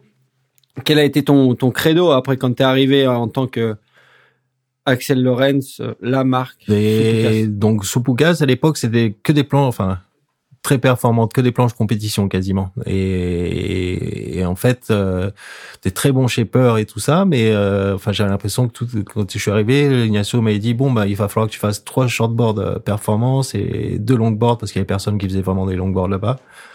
Et je lui ai dit ah non pas encore. Et il me dit comment ça? Je lui ai dit pour, pour pour refaire encore la même chose que que vous faites pour tout le monde il me comprenait pas. Je dis mais vous avez 90% de, de l'offre de, tous les meilleurs shapers à performance et je lui dis mais c'est pas tout le marché. Je lui dis pour faire quoi? Pour faire un autre shortboard de compétition et que je me mette en compétition avec Peter, que je me mette en compétition avec Johnny, que je me mette en compétition avec Patterson. Pourquoi? Pour un rocker qui va changer de 5 mm ou 1 cm ou, un rail euh, truc et tout et revendre encore la même chose. Je lui dis non, je voudrais faire des planches un peu hybrides ou des planches un peu différentes m'attaquer plus à je dis en même temps je me mettrai pas en compétition avec les autres je les emmerde pas moi je fais mon petit chemin de mon côté et puis c'est une offre que vous avez pas quoi donc j'étais arrivé avec le, le 69er au début euh, le loco euh, c'était que des tu peux nous décrire un peu ce que c'est le 69er le 69er c'est une planche euh, de forme un petit peu inspirée inspirée parce que pour ça que l'appelait 69er enfin entre autres. C'était par rapport à l'inspiration d'un single 70s, mais remis au goût du jour, d'en faire une planche moderne, quoi, en thruster. Donc j'étais parti de, ça comme, comme base. Et, euh, et loco, c'était une planche un petit peu courte, euh, large, euh, passe-partout pour pour des surfeurs un peu moins bons ou un peu moins bonne enfin en moins bonne condition ou des vagues un peu moins moins sympas quoi, un peu plus petites ou poussives. Mm. Ouais, qui est en gros bah, c'est plus ce qu'on surfe le gros du marché en, Europe. Bah, c'est, c'est... Et dans le monde d'ailleurs. Ouais, exactement. Mm. Donc j'étais rentré comme ça avec mes, premiers modèles. En, en, même temps, je faisais pas de l'ombre aux autres et puis j'avais tout, tout ce terrain-là pour moi. Ouais. Et commercialement, ça a été des... Euh, commercialement, ça a tourné. Hmm. Le 69er, il comprenait pas trop au début, mais Ignacio, il me disait, ça va pas trop marcher ça, et c'est la planche qu'on a le plus vendue. Je crois que c'est la planche qui s'est le plus vendue sous Poucas. Je crois qu'une année, juste ce modèle-là, j'en ai fait 500, je crois. De look, arrête-moi moi si je me trompe, elle est un peu dans, dans la même veine de ce qu'a fait Aiden Shape avec, euh, avec la Hypto Crypto. Ouais, complètement. Et euh, ce qu'on peut voir un peu avec crois que c'est Channel Island qui avait fait euh, la, la qui était un peu dans, dans le même délire, peut-être un peu plus sharp la, la. Euh, et euh... non, non, ça faisait partie de l'inspiration et des, des planches qui me plaisaient, ouais, c'est ça, ouais, complètement. Ouais, et tu t'es inspiré des, des shapers vraiment, euh, des shapers de ce qui se faisait à l'international ou tu t'es uniquement inspiré de ce qui se faisait dans le rétro pour le mettre au goût du jour? Non, non, à l'international et tout ça. Ouais. Non, non, je voyais que même ce que Hayden faisait, ça cartonnait et trucs. Je me disais, non, il y a un truc à faire de ce côté-là. Ouais on voit d'ailleurs qu'après, presque tous les shapers ont eu, euh, ont eu un modèle euh, des, ouais, un modèle similaire ouais complètement et puis c'est des euh, il y a des il y a aussi des modes comme dans tout hein. Euh, là c'était les modes de, de, un peu ce type de planche après on a eu les fiches où pendant un moment il y a un bloc de fiches en ce moment c'est les midlands tout le monde fait des midlands faut suivre un peu les tendances quoi le marché change hmm. il y a la planche de compétition performante mais il y a aussi les, les autres et ça change ouais. Hmm. Bah, d'ailleurs la part de la part de marché de la planche perf a sacrément réduit au profit de planches plus permissives et, plus fun à rider. Ouais, après, il euh, faut peut-être préciser. Des fois, je dis peut-être mal les choses. Euh, je dis performant, mais je, voulais dire compétition, parce que euh, du coup, on fait des planches hybrides, mais on essaye qu'elles soient performantes. Oui, oui, moi aussi, ce que je parle, c'est la planche de QS, quoi. Ouais, voilà. Avant, dans les années 90 jusqu'en 2005, tu avais de la planche de QS. Ouais, le shortboard compète. Ouais. et, il y avait moins d'offres aussi. Là, il y avait moins de diversité qu'aujourd'hui. Ouais. Ouais, non, c'est vrai que maintenant on a on a énormément de diversité de chaînes. Non, et, Matt Biolo, ça a été un des premiers à faire des planches un peu plus courtes, un peu plus larges et, et les, les commercialiser et bien les vendre. Ouais. Parce que bah maintenant on se rend compte que si le, marché a changé, avant il y avait que ce type de planche, il y avait le shortboard ou euh, ou le fiche rétro, par exemple dans les petites planches, il y avait il y avait rien d'autre, ou le single par exemple, mais il y avait pas grand chose d'autre. Là maintenant on a toutes les planches vraiment compétition euh, shortboard pour les très bons surfeurs, mais qui sont en condition et euh, ou les jeunes ou les gars qui font de la compète ou tout un de choses comme ça. Mais c'est des planches super exigeantes. Il faut avoir un niveau de dingue. Il faut être super bien placé. Il faut, enfin, il faut savoir surfer. Mais du coup, c'est le, le, plus gros des ventes, c'est des planches un petit peu plus justement hybrides, un petit peu entre les deux et des choses comme ça. C'est ce qui fait plus les ventes que, que ces planches compétition maintenant. Hein maintenant que l'offre s'est diversifiée. Et t'as as senti la différence euh, en termes de demande quand il y a eu justement des mecs comme euh, comme Dane Reynolds ou Craig Anderson qui ont surfé des, des planches un petit peu plus euh, plus dodues, plus courtes, plus dodues? Est-ce que tu as senti un changement dans la demande et, toi, t'as as dû, sais Oui, plus, ça a changé un, un, changement surtout euh, dans la de comment les, les, gens voyaient euh, les planches. Au début, ils voulaient que du shortboard. Moi, j'étais, euh, enfin, j'étais arrivé, les Espagnols ou les trucs et tout, ils voulaient que du shortboard. Ils voulaient pas entendre parler d'un, même leur parler d'une planche en 19 ou 19 et demi. Ils disaient oh là là, mais ça a mis du temps. Hein. Les gens, ils voulaient que des planches étroites, fines. ça, ça a mis du temps. Alors que c'est vrai que des, des des surfeurs comme ça ont aidé à, en fait à démocratiser le truc et après tout le monde s'y est mis un petit peu. Mais euh, c'est vrai que ça a aidé beaucoup. Hmm. Moi, j'ai eu la chance justement quand j'ai lancé euh, le 69er d'avoir euh, Kepa qui, adore ce genre de planche et qui est un surf qui correspond tout à fait à ce, type de, modèle et qui, comme il a été fan de la planche, ça m'a propulsé et ça a aidé à, pousser le modèle. Hmm. Quel programme tu définirais pour cette planche? Par exemple, Kepa qui est un super surfeur, la surf du coup, c'est c'est une planche qui est qui est polyvalente, qui marche vraiment dans tout. C'est une planche qui est facile, qui est qui démarre sur tout. Il y a un avant large, elle est assez tendue. Euh, c'est euh, c'est un confort euh, de démarrage, de partir tôt sur la vague. Déjà, quand on a un peu d'avance, ça, change complètement complètement le surf, d'être un peu en avant sur dans le timing quoi du take-off et, du démarrage quoi. Si on est un petit peu en avant, enfin, c'est pas tout est gagné, mais on a déjà fait le plus gros. Et et du coup, elle, elle reste super facile. Euh, elle pardonne beaucoup. Elle est facile à surfer et elle va s'adapter à tout type de conditions. Donc, un surfeur euh, bon comme Kepa euh, va faire des trucs de dingue avec, mais quelqu'un qui qui débute et qui sort de la planche en mousse ou de la planche école va trouver une planche sur laquelle il peut passer une étape et forcément, ce sera pas les mêmes codes que Kepa, mais du coup, il va pouvoir prendre plein de vagues, à être en sécurité. Et même si ça grossit un peu en taille avec un taille étroit, ça tient le creux. Euh, c'est une planche passe-partout. C'est limite ce qu'il disait, c'est de la planche à une euh, one board, one quiver, quoi. One quiver, où il fait tout avec, quoi. Et du coup, juste en changeant les cotes, elle s'adaptait à tout le monde. Donc, euh, c'est une planche qui marchait dans toutes conditions et à tous les niveaux. Donc, c'était carton plein. Ça avait vraiment bien marché. T'en parles au passé, ça veut dire qu'aujourd'hui tu la produis plus cette planche Si, si, complètement. Ok.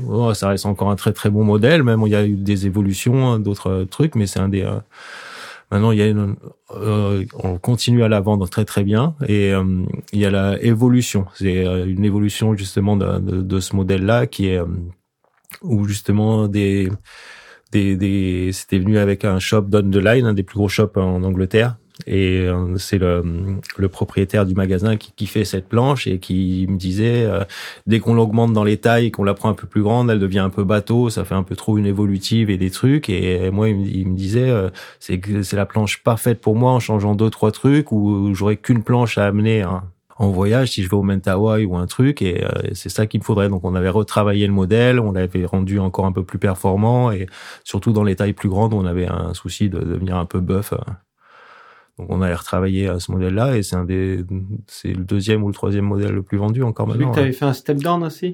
il y a eu un step down, il y a eu un pro, euh, un pro 69er. On l'a décliné à, plusieurs sauces. Donc pro, c'est en gros, t'affines un peu les rails, tu la rends un peu plus, un peu le plus pro, c'était euh, c'était justement dans les petites conditions où, euh, où, euh, où elle marchait un peu moins bien. Donc on avait fait la step down et aussi au niveau de, de comme tout le volume était devant et l'arrière était assez fin, c'est euh, par rapport à des surfeurs euh, bons comme Kepa et tout, ils avaient par exemple pour générer vraiment de la vitesse et tout, c'est des gens qui, qui appuient pas mal, même s'ils ont du style et qui ont besoin que leur, la planche leur résiste un peu et qu'elle génère beaucoup de vitesse à, à, chaque impulsion. Donc on avait recentré un petit peu le volume, on en avait mis un peu plus derrière, on avait élargi un petit peu la partie arrière, en fait, on avait rééquilibré le, volume de la planche. On en avait enlevé un peu devant et, et ramené derrière. l'originel, c'est vraiment un mètre beau très avancé, très vraiment tout le, tout le volume devant. Ouais, ok. Mm. Tout à l'heure, tu parlais des twins. Pareil, c'est quelque chose sur lequel tu es allé aussi.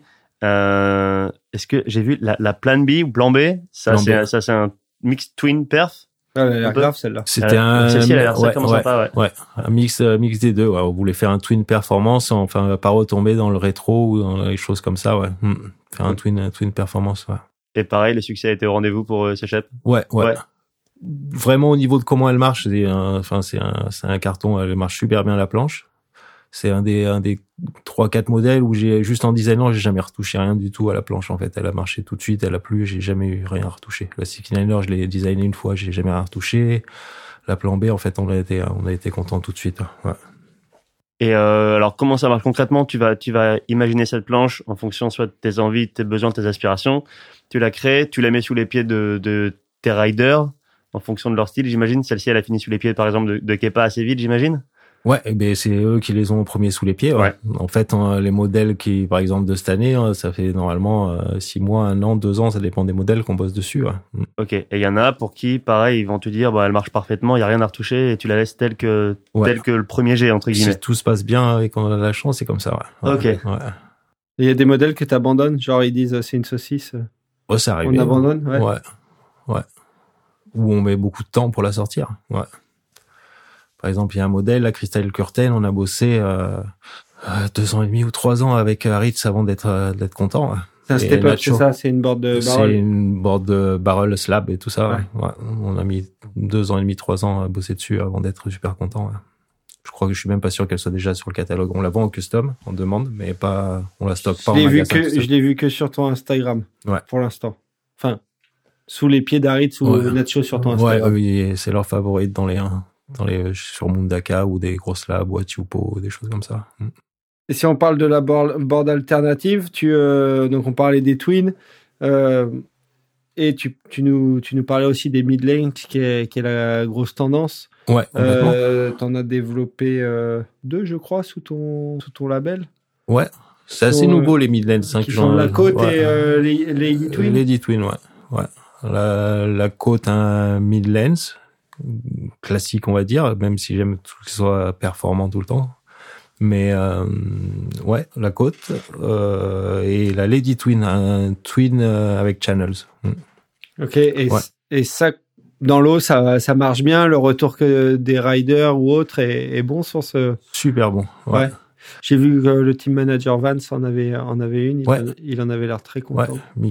Ouais. ouais. Non, il en est super content et bah, c'est ça qui fait plaisir quand ça. Euh, Parce que normalement, enfin au début, l'idée c'était de, de proposer ça à une clientèle euh, qui surfe un peu moins bien et qui a besoin de ce genre de planche, mais qui, qui enfin une mid-lens mais qui marche bien. Mais euh, quand des, des très très bons surfeurs arrivent à en tirer le meilleur et tout ça et en sont contents, ouais, c'est super. Je pense que Torren Martin a pas mal popularisé le, le shape ces derniers temps de, enfin, ce shape-là, quoi. Mais plus pour la Lady Twin. Moi, Ah, ok, c'est plus la Lady Twin, la ouais, Lady Twin, que la- que la côte, ouais. ouais, ouais, la Lady Twin. euh, C'est donc celle-ci qui est, qui est la twin avec les channels. euh, Twin Channel, c'est justement ça où c'est, euh, je l'ai pas imposé, mais j'ai demandé à ce qu'on fasse un modèle comme ça. C'est que euh, bah, c'est une tendance actuelle hein, depuis un moment, bah, grâce à Torren Martin, Ouais. et, euh, et presque tous les ateliers du monde en font euh, un modèle. Mhm. Mais euh, mais enfin en particulier pour l'Europe, euh, enfin moi c'est le genre de planche qui me plaît à faire. Moi c'est euh, mon kiff, c'est les, les planches hybrides et ce genre de modèle, et j'adore les twins. Donc euh, je, je fais j'adore enfin, depuis que je suis avec Chris on a, enfin, il était passionné des twins aussi on a enfin, c'est depuis 2001 que je fais des twins et euh, et j'adore ça et, euh, et La tendance te va aussi. bien alors en ce moment. et ça tombait parfaitement et j'ai réussi à les convaincre en leur disant que tout le monde en faisait mais que pour l'instant il n'y en avait pas dans les magasins Et ouais, c'est vrai. Ouais. Parce que ouais, ouais, la production. que ça restait euh, les euh, ça restait les petits ateliers les choses comme ça donc tout le monde a un modèle mais je dis pour pour- faudrait qu'on en profite euh, en ce moment et il y en a pas dans les shops donc euh, Et du coup, ça fait contre, très public rédactionnel, mais, euh, mais c'est juste de par curiosité, pardon. Euh, tu la déclines sur quelle, sur quelle taille celle-ci là? Euh, au début, euh, on comptait la faire dans des tailles mid-lens de 6.6 à 7.6, mais on est descendu jusqu'à 6.2. ouais. Ok. Et on l'a- Et là, par exemple, on, j'ai eu, on l'a commencé à la faire, euh, je- il est tout neuf le modèle, mais on commence à la décliner pour euh, faire des barrels et vrague très puissante et tout ça avec. Ouais. J'ai un bon test pilot en ce moment là. Bon, j'en ai déjà ouais, contre Aritz et Nacho et tout ça, mais c'est euh, Connor. Ma- Oui, j'ai vu ça, McGuire, ouais, ouais. Ah oui, j'ai vu Connor, ouais, que Connor Maguire en avait une pour. Ouais, euh, ouais, qui, qui m'a fait faire quelques planches. Il voulait tester un petit peu ce que je faisais et parmi les trois quatre planches qu'il avait, il a une demande spéciale et il voulait taper des slabs chez lui euh, en twin. Et donc il m'a donné les codes 6019 euh, de un quart et il m'a dit tu pourrais pas me faire un twin. euh. Après, faut préciser que Connor Maguire est pas très grand. Donc, est pas très grand, ouais, c'est un petit- 0 pour euh, un, pour quelqu'un d'un mètre 80, ça serait plus euh, une 6-2. Oui, complètement, ouais. 6-4, non? Mais il faut, du coup, il faut préciser aussi que quand Connor parle de heavy barrel et choses comme ça. et- Ah oui, c'est heavy. euh, oui, voilà. C'est pas le, quand Connor dit, euh, quand c'est plus fun pour Connor, c'est plus surfable pour les autres. c'est ouais, non, c'est un client sérieux. Ouais. Ouais. Non, c'est il top. Donc, il, rentre dans le, il rentre dans le team Poucas ou c'est juste comme ça pour Oui, l'instant? il est content de travailler avec nous et d'essayer les planches. Là, c'est un premier jet qu'on fait. euh, et c'est c'est tout, c'est tout récent. Hein. On a fait, ça fait une collaboration. Ça fait trois, trois, deux, trois mois qu'il a euh, commandé les planches. Là. Donc Ouais, il a reçu les premières il y a pas longtemps. Il avait euh, un shaper euh, près de chez lui qui shapait un ah, peu il a ce peut-être toujours, hein, ce mais style, il, il mais, est pas exclusif en tout cas. Mais ouais. on commence à travailler ensemble. Mm. C'est cool. Ouais, non, c'est super intéressant. Et puis c'est le genre de projet qui, qui me plaise. Et puis vu ce qu'il a réussi à scorer avec, il en est super content en plus. Donc, euh, C'est pas, su- c'est pas sur ta, sur le Twin qu'il a eu la, la grosse vague cet non, hiver, non, non, non, non, mais là, il vient de, enfin, il m'a envoyé des photos. euh, C'est un des derniers posts que j'avais fait, là. Non, ça, c'est sérieux. hein. C'est du sacré barrel qui Quand il se met à l'eau, de toute manière, c'est toujours un peu sérieux. ouais. Il n'y a pas de, Non, non, c'est bien. il y a pas de plaisanterie. C'est un sacré surfeur. Mm. Et on profite de ce petit passage sur l'échelle alternative pour envoyer le deuxième morceau, euh, morceau issu de la vidéo Volcom Psychic Migration, sorti en 2015, je crois. Et une part qui avait fait pas mal parler d'elle à l'époque, et pour cause, parce qu'elle montrait justement shapes assez alternatifs dans euh, la vidéo d'une marque est quand même assez surf performance. Et là, c'était Ned Tyler, Ozzy Wright et Ryan Birch qui surfaient une gauche absolument incroyable au Chili et Ryan Birch, lui, qui dessinait des trajectoires assez hallucinantes sur son twin fin. On écoute le morceau du groupe The O-Seas et on se retrouve tout de suite après pour la suite et la fin de l'émission avec Axel.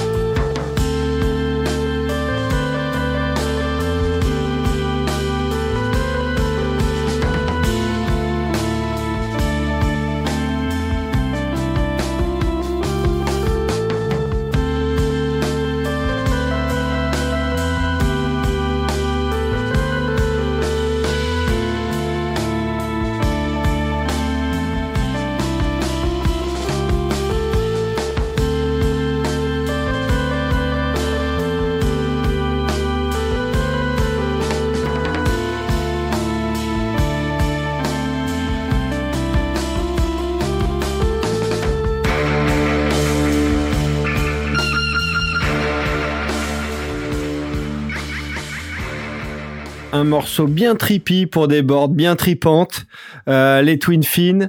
On, on, est de retour sur Impact Zone Surf Podcast présenté par Billabong avec Axel Lorenz et on est là pour parler de shape. Et quand on parle de shape, forcément, on parle de légende. Et euh, toi, Axel, t'as été t'as été invité au, au, Boardroom Show à San Diego, euh, justement pour honorer une une des légendes du shape euh, disparu cette année, qui est qui est Ben Aipa. Euh, tu peux nous raconter toute l'ambiance du Boardroom Show, le, le, concept de, du salon et de la compétition à laquelle tu as participé?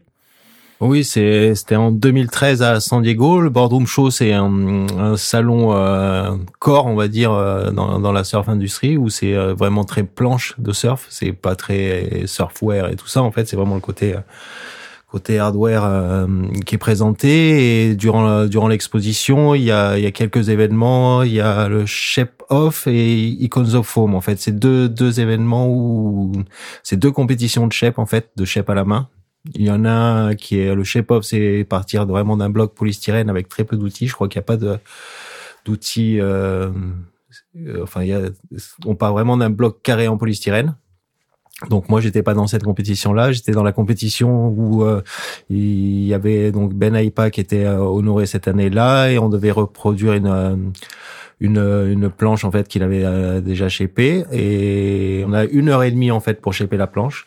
On la découvre, on a le droit de la regarder mais pas la toucher. On a la planche peut-être une dizaine de minutes dans les mains juste avant son tour de, de passer pour shaper. Et on a une heure et demie pour pour réaliser une, une reproduction de la planche en fait. Donc euh, cette année-là, il y avait en participant, il y avait Matt Calvani de chez Bing, il y avait Roger Hines qui qui a sa propre marque et qui faisait aussi qui est plus connu aussi pour les enfin qui est très connu comme shaper mais qui fait aussi Bear surfboards. D'accord. Euh, il y avait hum, comment il s'appelle euh, Il y en a, je, me rappelle plus le troisième. En fait, on était six et on avait une heure et demie euh, pour pour faire pour faire cette planche. Vous chépez tous en même temps? Chacun son tour.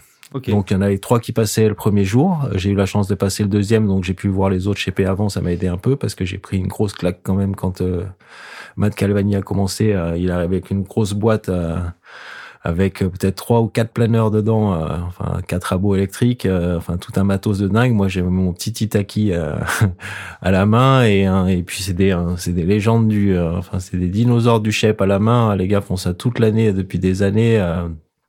des gars qui doivent dégommer 1000 planches par an à la main depuis 30 ou 40 ans. Et moi, ça faisait peut-être quatre ou cinq ans que j'avais pas touché le rabot. Enfin, j'avais dû faire cinq planches à la main sur les dernières années. Donc, j'avais même sorti juste avant la compète. Je m'étais un peu entraîné tout seul de mon côté en me disant, on va voir s'il a pas trop rouillé. Et, si moi, je me rappelle un peu comment ça marche. Mais euh, non, j'avais eu un gros coup de pression, les gars. Enfin, j'étais euh, époustouflé de, de, la vitesse de Shep, la qualité de Shep et tout ça des gars. Et à un même moment, j'avais Roger Hines à côté de moi. Je lui disais, qu'est-ce qu'on fait? On coupe le jus Oh, grosse claque. Et puis beaucoup de pression parce que c'était euh, c'était toute la surf industrie euh, californienne euh, qui avait autour. Donc tu chèpes devant Ben Aipa, son fils, t'as Matt Biolos à côté, t'as enfin t'as tout le monde quoi. T'as Bing, t'as t'as Bear Surfboard, le truc et tout. Et puis c'est c'est le côté un peu magique du chef à la main et et puis c'est là où tu donnes toute toute la légitimité en fait aussi de pouvoir savoir bosser avec une machine, c'est que c'était capable aussi de shaper à la main, donc c'était un gros coup de pression, mais c'était c'était une super super expérience. Comment t'en es arrivé à être euh, invité à cet événement? Parce que quand c'est vrai quand tu balances les noms, euh, ouais, les noms sur la table, c'est en fait déjà un honneur rien que de participer. Il y a, il y a le, le premier qui est invité, c'était le vainqueur, c'est le vainqueur de chaque année, euh, requalifié d'office pour l'année d'après. Après, il y a Ben Aipa qui ont choisi un, un, deux ou trois, je crois. Il y a les organisateurs qui ont choisi un, et je crois qu'il y avait une ou deux wildcards. Et j'ai eu la wildcard. Mm.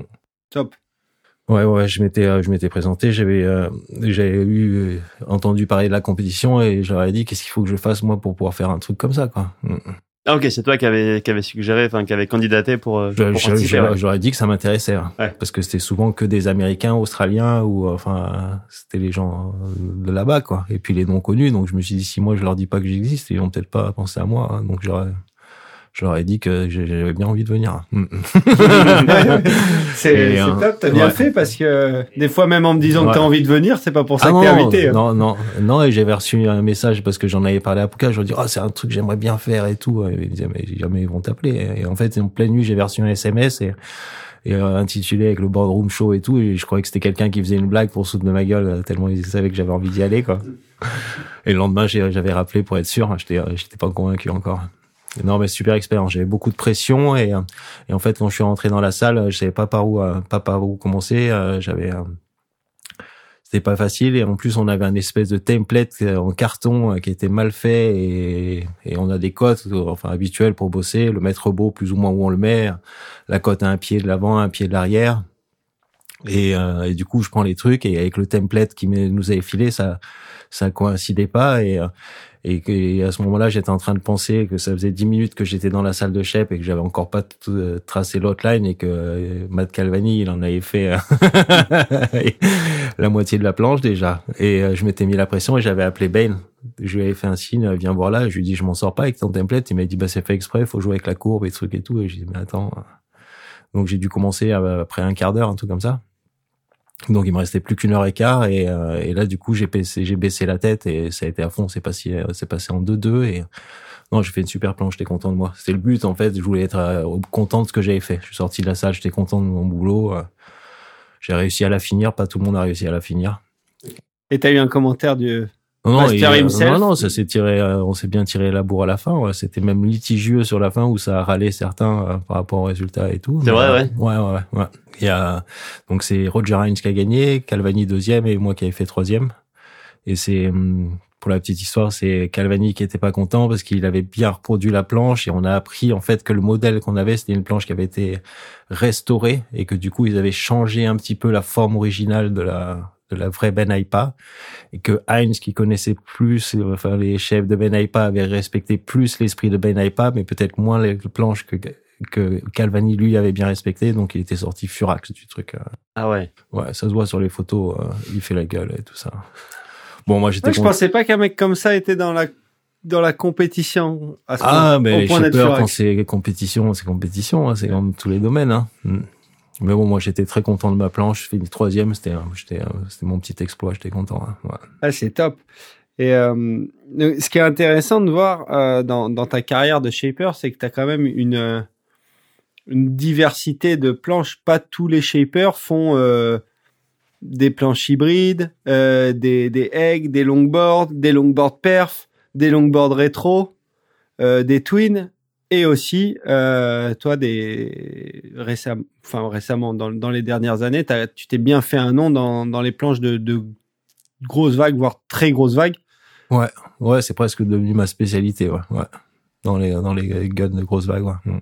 comment t'es venu aux, aux planches de très grosses vagues et, et quelle est l'approche? Et, et, on a commencé, euh, j'ai commencé avec Nacho, en fait, qui est un, un gros chargeur. Euh, Nacho Gonzalez. Ouais, Nacho Gonzalez, qui est un gros chargeur, et, et du coup, bah, comme il fait partie euh, du team Poucas, j'ai commencé à, mes premiers guns vraiment avec lui. Ouais, on a bossé. ça fait très longtemps qu'on bosse avec Nacho depuis tout le début où on a bossé sur les guns. Ouais. Donc j'ai, ça m'a permis de, de peaufiner mes designs, d'avoir du feedback, de, de faire évoluer les modèles. Donc on a énormément bossé euh, ensemble là-dessus et il y a eu aussi euh, Twig, Twiggy, euh, Grand Twig Baker qui est multiple champion du monde, multiple champion du monde de grosses vagues et qui qui travaille lui avec différents shapers sur différents continents et qui confie sa production de planches pour l'Europe à, à Poucas. Donc j'ai eu la chance de, de, de, travailler avec lui. Je crois qu'on travaille toujours ensemble, hein, mais et Luc, comment s'est fait la connexion? C'est une fois qu'il a vu ce que tu faisais avec Nacho ou la connexion elle était déjà établie avant? C'est euh, lui qui cherchait à faire sa production euh, donc du coup euh, sur l'Europe et, et, comme moi j'étais le shaper Poucas et que et que, que ça marchait bien aussi, je me suis retrouvé avec le projet avec Twig. Ok. Et il a remporté des parmi ses titres mondiaux, il en a remporté avec des, des Poucas sous les pieds? Mais à Nazaré, il a gagné sur la. Ah, il était déjà, ouais, c'était, c'était une Poucas, ok. Ouais, ouais. Sur Nazaré, il a gagné, ou là où Nacho a fini troisième avec, avec son 10. Euh, ouais, avec son 10, le seul L'année où on y était d'ailleurs. Ouais, le barrel était dingue. Le seul 10 de Nazaré. Ouais, ouais. J'étais j'étais présent l'année d'avant, j'avais pas eu la chance de de voir cette édition là. Bah on y était avec Rémi ouais. Ouais, c'était euh, c'était assez fou. ouais. moi je l'avais vu en direct depuis un depuis Euh, Depuis les ordi, enfin en direct en, sur la sur internet quoi. Ce qui un- était fou, c'est que donc il avait eu Nacho avait eu son 10 en en demi. En fait, c'était tellement incroyable que dans sa tête, il avait des. Ah oui, Enfin, tout- il avait gagné quoi. il pour- avait tout gagné. Ouais, Ouais, il ouais. avait gagné. Et, il- et on voyait que dans la finale, il était encore trop dans Ouais, trop dans les nuages, tandis que Twig, qui est, qui est très compétiteur et, et très méticuleux dans son approche, il savait qu'il lui fallait ses deux vagues. Il a pris sa première petite vague et après sa plus grosse pour pour finaliser le truc. Mais euh, on voyait qu'il cherchait son 10 et tout. Moi, je voyais, euh, j'avais vu la demi-finale du coup euh, sur internet et on voyait qu'il était complètement décalé sur le côté droit. Il attendait, les autres prenaient des vagues et puis moi j'étais pour Nacho là, encouragé et tout. Et à ce moment-là, j'avais ma chérie qui m'appelle et j'étais au téléphone et elle me dit comment ça va? Je dis je- qu'est-ce qu'il fout là Et enfin il ça avance pas, il est sur la droite, il y a pas une vague qui vient. Enfin et je me suis mis à hurler euh, dans le téléphone en fait au moment où ça se passait quoi. J'étais j'étais en train de parler avec elle et j'ai halluciné quoi. Vague ah, c'était un, bon moment du surf européen, ça. Super vague. Hmm. Super vague. Super super souvenir. Hmm. Ouais, et puis moi, euh, c'était la consécration au niveau des guns. J'ai fait le podium. m'étonnes. Ouais, Premier- parce que l'approche, la ligne troisième. était sacrément performante sur euh, sur cette vague. C'est euh, c'est vraiment ce qu'on voit maintenant dans, dans, le, dans le surf de grosse vague. C'est avant avant le surf de grosse vague, c'est on faisait un grand tout droit et puis on essayait de se sauver. Ouais, maintenant, on a essayé, maintenant de, les on gars a ils essayé raillent. de survivre à la vague et d'en sortir. Ouais. Surtout qu'à Nazaré, il n'y a pas vraiment de sortie. Même si tu finis la vague, tu bouffes quoi. Donc, euh, Ouais, mais euh, là, de- le surf de grosse vague devient performant quoi. Les gars, les gars font des grosses manœuvres. Ils ont envie de euh, faire des rollers. Enfin, ça, euh, des, enfin, ils font des barrels. Ils font pas que ça maintenant quoi. Ils, ils travaillent la vague. C'est ça a complètement changé. Ouais. Les gars veulent des planches super maniables pour, euh, mais qui tiennent, mais euh, ça a complètement changé. Avant, c'était un grand trou doigt, on sauve et, euh, et voilà. Non, là, les gars, ils veulent des planches performantes. Et, du coup, c'est hyper exigeant, je présume, en termes de shape, parce que tu as l'aspect sécurité où la, la board doit, doit faire le job, et tu as l'aspect performance où, en plus de faire le job, elle doit, elle doit répondre, elle doit répondre au, au pied du, au Ah, puis, pied, oui, au puis il y la de il y a la pression euh, sur ces genres de planches. quoi. T'as pas, t'as pas le droit à l'erreur. Quoi. Les gars, ils risquent quand même leur vie. Quoi. C'est, euh, il faut, il faut qu'ils aient super. quoi. Enfin, qu'ils, t'as pas le droit à l'erreur. Les gars, ils comptent sur leur matos et ils te font confiance. Et puis, enfin, tu peux pas te planter là. Il faut, faut assurer. C'est, c'est, les planches qui me mettent la plus, euh, le plus la pression. Mm. T'en fais combien par an des guns? Bon, faire une cinquantaine, des gros guns comme ça, une cinquantaine. Mm.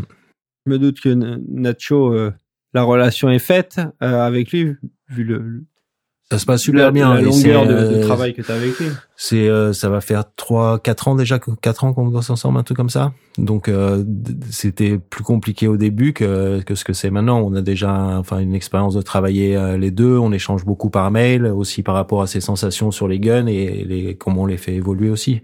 Après Twiggy est quelqu'un de de très euh, c'est un des seuls qui travaille autant ses modèles parce qu'il s'y connaît en shape et c'est ses propres designs qui me laissent retravailler. Mais euh, du coup, chaque année, il me renvoie les designs. Moi, je les retouche à l'ordinateur, ce que j'aime pas et, tout ça. Et, et je ressors une, un quiver et on retravaille là-dessus.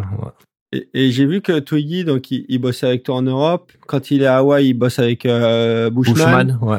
Euh, il donne du feedback des, euh, des choses qu'il a travaillé, travaillé avec Bushman. Et est-ce que tu as des inputs euh, de sa part là-dessus ou non, il garde secret, il fait son petit Non, mélange? non, non, c'est pour ça que ces, pro- ces modèles euh, progressent euh, vite et bien. Ouais. C'est qu'il y a un échange. Après, du coup, ce qu'il a appris avec Bushman, il le rechange dans ses designs. Ce qu'il a appris avec moi, il le rechange aussi après. Il arrête pas de faire évoluer ses, ses designs. Ouais. Donc il travaille avec qui avec toi, Bushman et Bushman, et en- Christensen, euh, c'est, euh, c'est Hurricane en Afrique du Sud. Euh, je me rappelle plus de son prénom. C'est Craig Butcher, je crois, si je dis pas de bêtises. peut-être je sais que c'est sous la marque Hurricane, mais Ouais, euh, ouais. je connais pas le nom du chien. Non, il en a un par continent. Ouais, ça lui est, c'est c'est pour ça que j'ai eu euh, cette opportunité là aussi dans dans les guns, c'est que euh, à l'époque où il y avait encore le tour de grosses vagues, c'est que les gars c'est compliqué pour eux de se déplacer avec ces planches là sur les compètes. Ouais. Par exemple Nazaré, enfin quand ils ont la, la green light, que ça va démarrer, c'est deux trois jours avant. Ouais. Donc euh, les gars, euh, ils apprennent ça en plein milieu de la nuit. euh, ils savent que dans deux lendemains ou sur lendemain, ils sautent dans un avion pour deux jours après se retrouver dans la flotte et, euh, et surfer. euh, Enfin, trouver un avion, euh, déjà, tout le monde sait comment c'est compliqué de se balader avec euh, deux trois shortboards euh, dans une housse, mais quand c'est euh, trois ou quatre guns de euh, 3 mètres à 4 enfin, jusqu'à 10 ou 11 pieds, hein, c'est compliqué. Hein. Mm. Euh, le peu de compètes que j'ai eu l'occasion de. Et puis faut faut, faut qu'ils arrivent entiers et qu'ils arrivent pas trois jours après, des choses comme ça. Donc euh, c'est vrai que ça nous a aidé à l'époque où il y avait le tour, euh, quand ils ont vu qu'il y avait l'opportunité d'avoir un shaper sur place. moi, ça m'a permis de bosser avec un paquet de surfeurs de gros. C'est pour ça que j'ai j'ai fait mes armes. J'ai pu faire quand il y avait Nazaré là cette année-là, il y avait pas la moitié des gars, mais entre Christensen et les miens, on avait plus de la moitié des planches, c'était les nôtres. Il y a quelques shapers qui ont récemment un peu révolutionné euh, les boards de grosses vagues. Je pense à, à Stretch, qui est arrivé avec un, un modèle, euh, le Buzzgun, qui était, qui était très particulier. Toi, tu as des inspirations euh, au niveau de, des planches de grosses vagues ou c'est c'est plus le travail avec les riders qui te fait évoluer? Il y a les deux. Il y a le feedback des riders, il y a hum, s'inspirer aussi de ce que font les autres shapers. On est constamment à regarder aussi euh, quand on cherche à faire de la compétition. Tu regardes ce que font les autres compétiteurs aussi. Et il y a aussi, par exemple, avec Twig, on travaille beaucoup sur euh, les flat decks en ce moment pour arriver à rabaisser un peu le centre de gravité, garder du volume et des rails fins. Donc ça, ça aide beaucoup. Et là, on est sur le projet de bosser aussi sur des planches où euh, je sais pas si je fais bien d'en parler, mais bon, on est en train de. on est on est qu'un podcast en français. Ok. T'es à l'abri. ok. On est euh, on redistribue le, le, poids sur les planches aussi. On, avant pour que les planches soient costauds et ils ont besoin de poids et d'inertie, ça ne les dérange pas dans dans ce type de vague. Et au contraire, c'est bien d'avoir que les vagues euh, que les planches adhèrent en fait qu'elles plaquent vraiment à la vague, surtout avec toute cette vitesse, le clapot et tout ça. Donc le, poids, il y a besoin d'un poids. Par exemple, Twiggy commande ses planches, il va nous donner un poids pour chaque taille de chaque modèle, ah chaque taille de planche et tout ça. Ouais il y a un poids imposé, donc le classeur se démerde après avoir. Et tu les plombes ou, ou non Non, normalement on met que des couches, plus ou moins de couches de fibres pour arriver au poids. par exemple aussi avec des plus grosses lattes, des pains un peu plus denses. Il y a tout un tas de petits détails sur lesquels on peut jouer pour jouer euh, sur le poids final de la planche.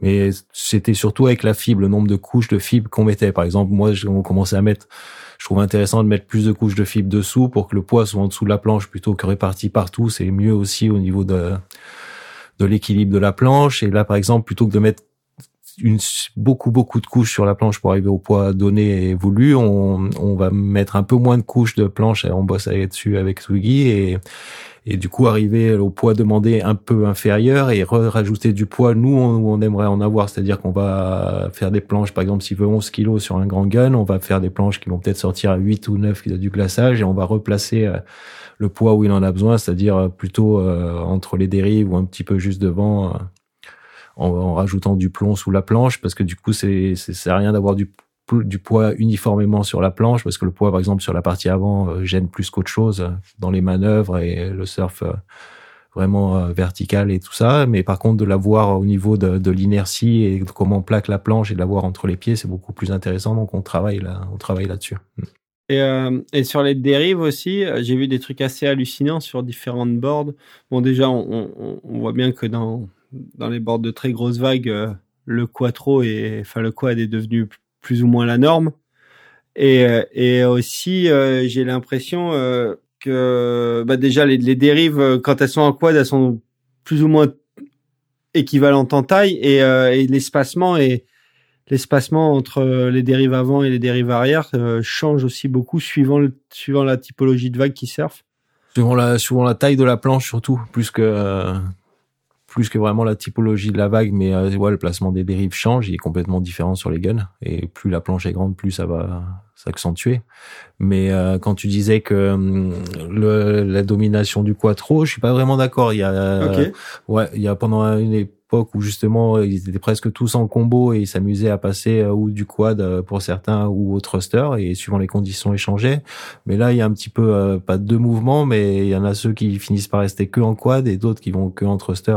Il y a de moins en moins de, de, de, changements comme ça par rapport à une condition, un type de condition ou un autre où ils vont se demander s'ils vont changer. En fait, on a des aficionados euh, du quad et d'autres du thruster de plus en plus. Euh, ceux qui, maintenant, je conseille pour ceux qui ont un doute, je vais leur conseiller justement de mettre un combo où ils vont pouvoir jouer et, voir ce qu'ils préfèrent. Mais en général, maintenant, quand ils trouvent leur truc, euh, les gars, ça reste sur. Et dans tes riders, enfin du moins tes deux gros riders de, de bah, Par exemple, Twiggy et Nacho sont plus sur du thruster, Hashimunian par exemple que sur du quad euh, les gars vont plus rester sur un type de ok ouais de configuration. Hmm.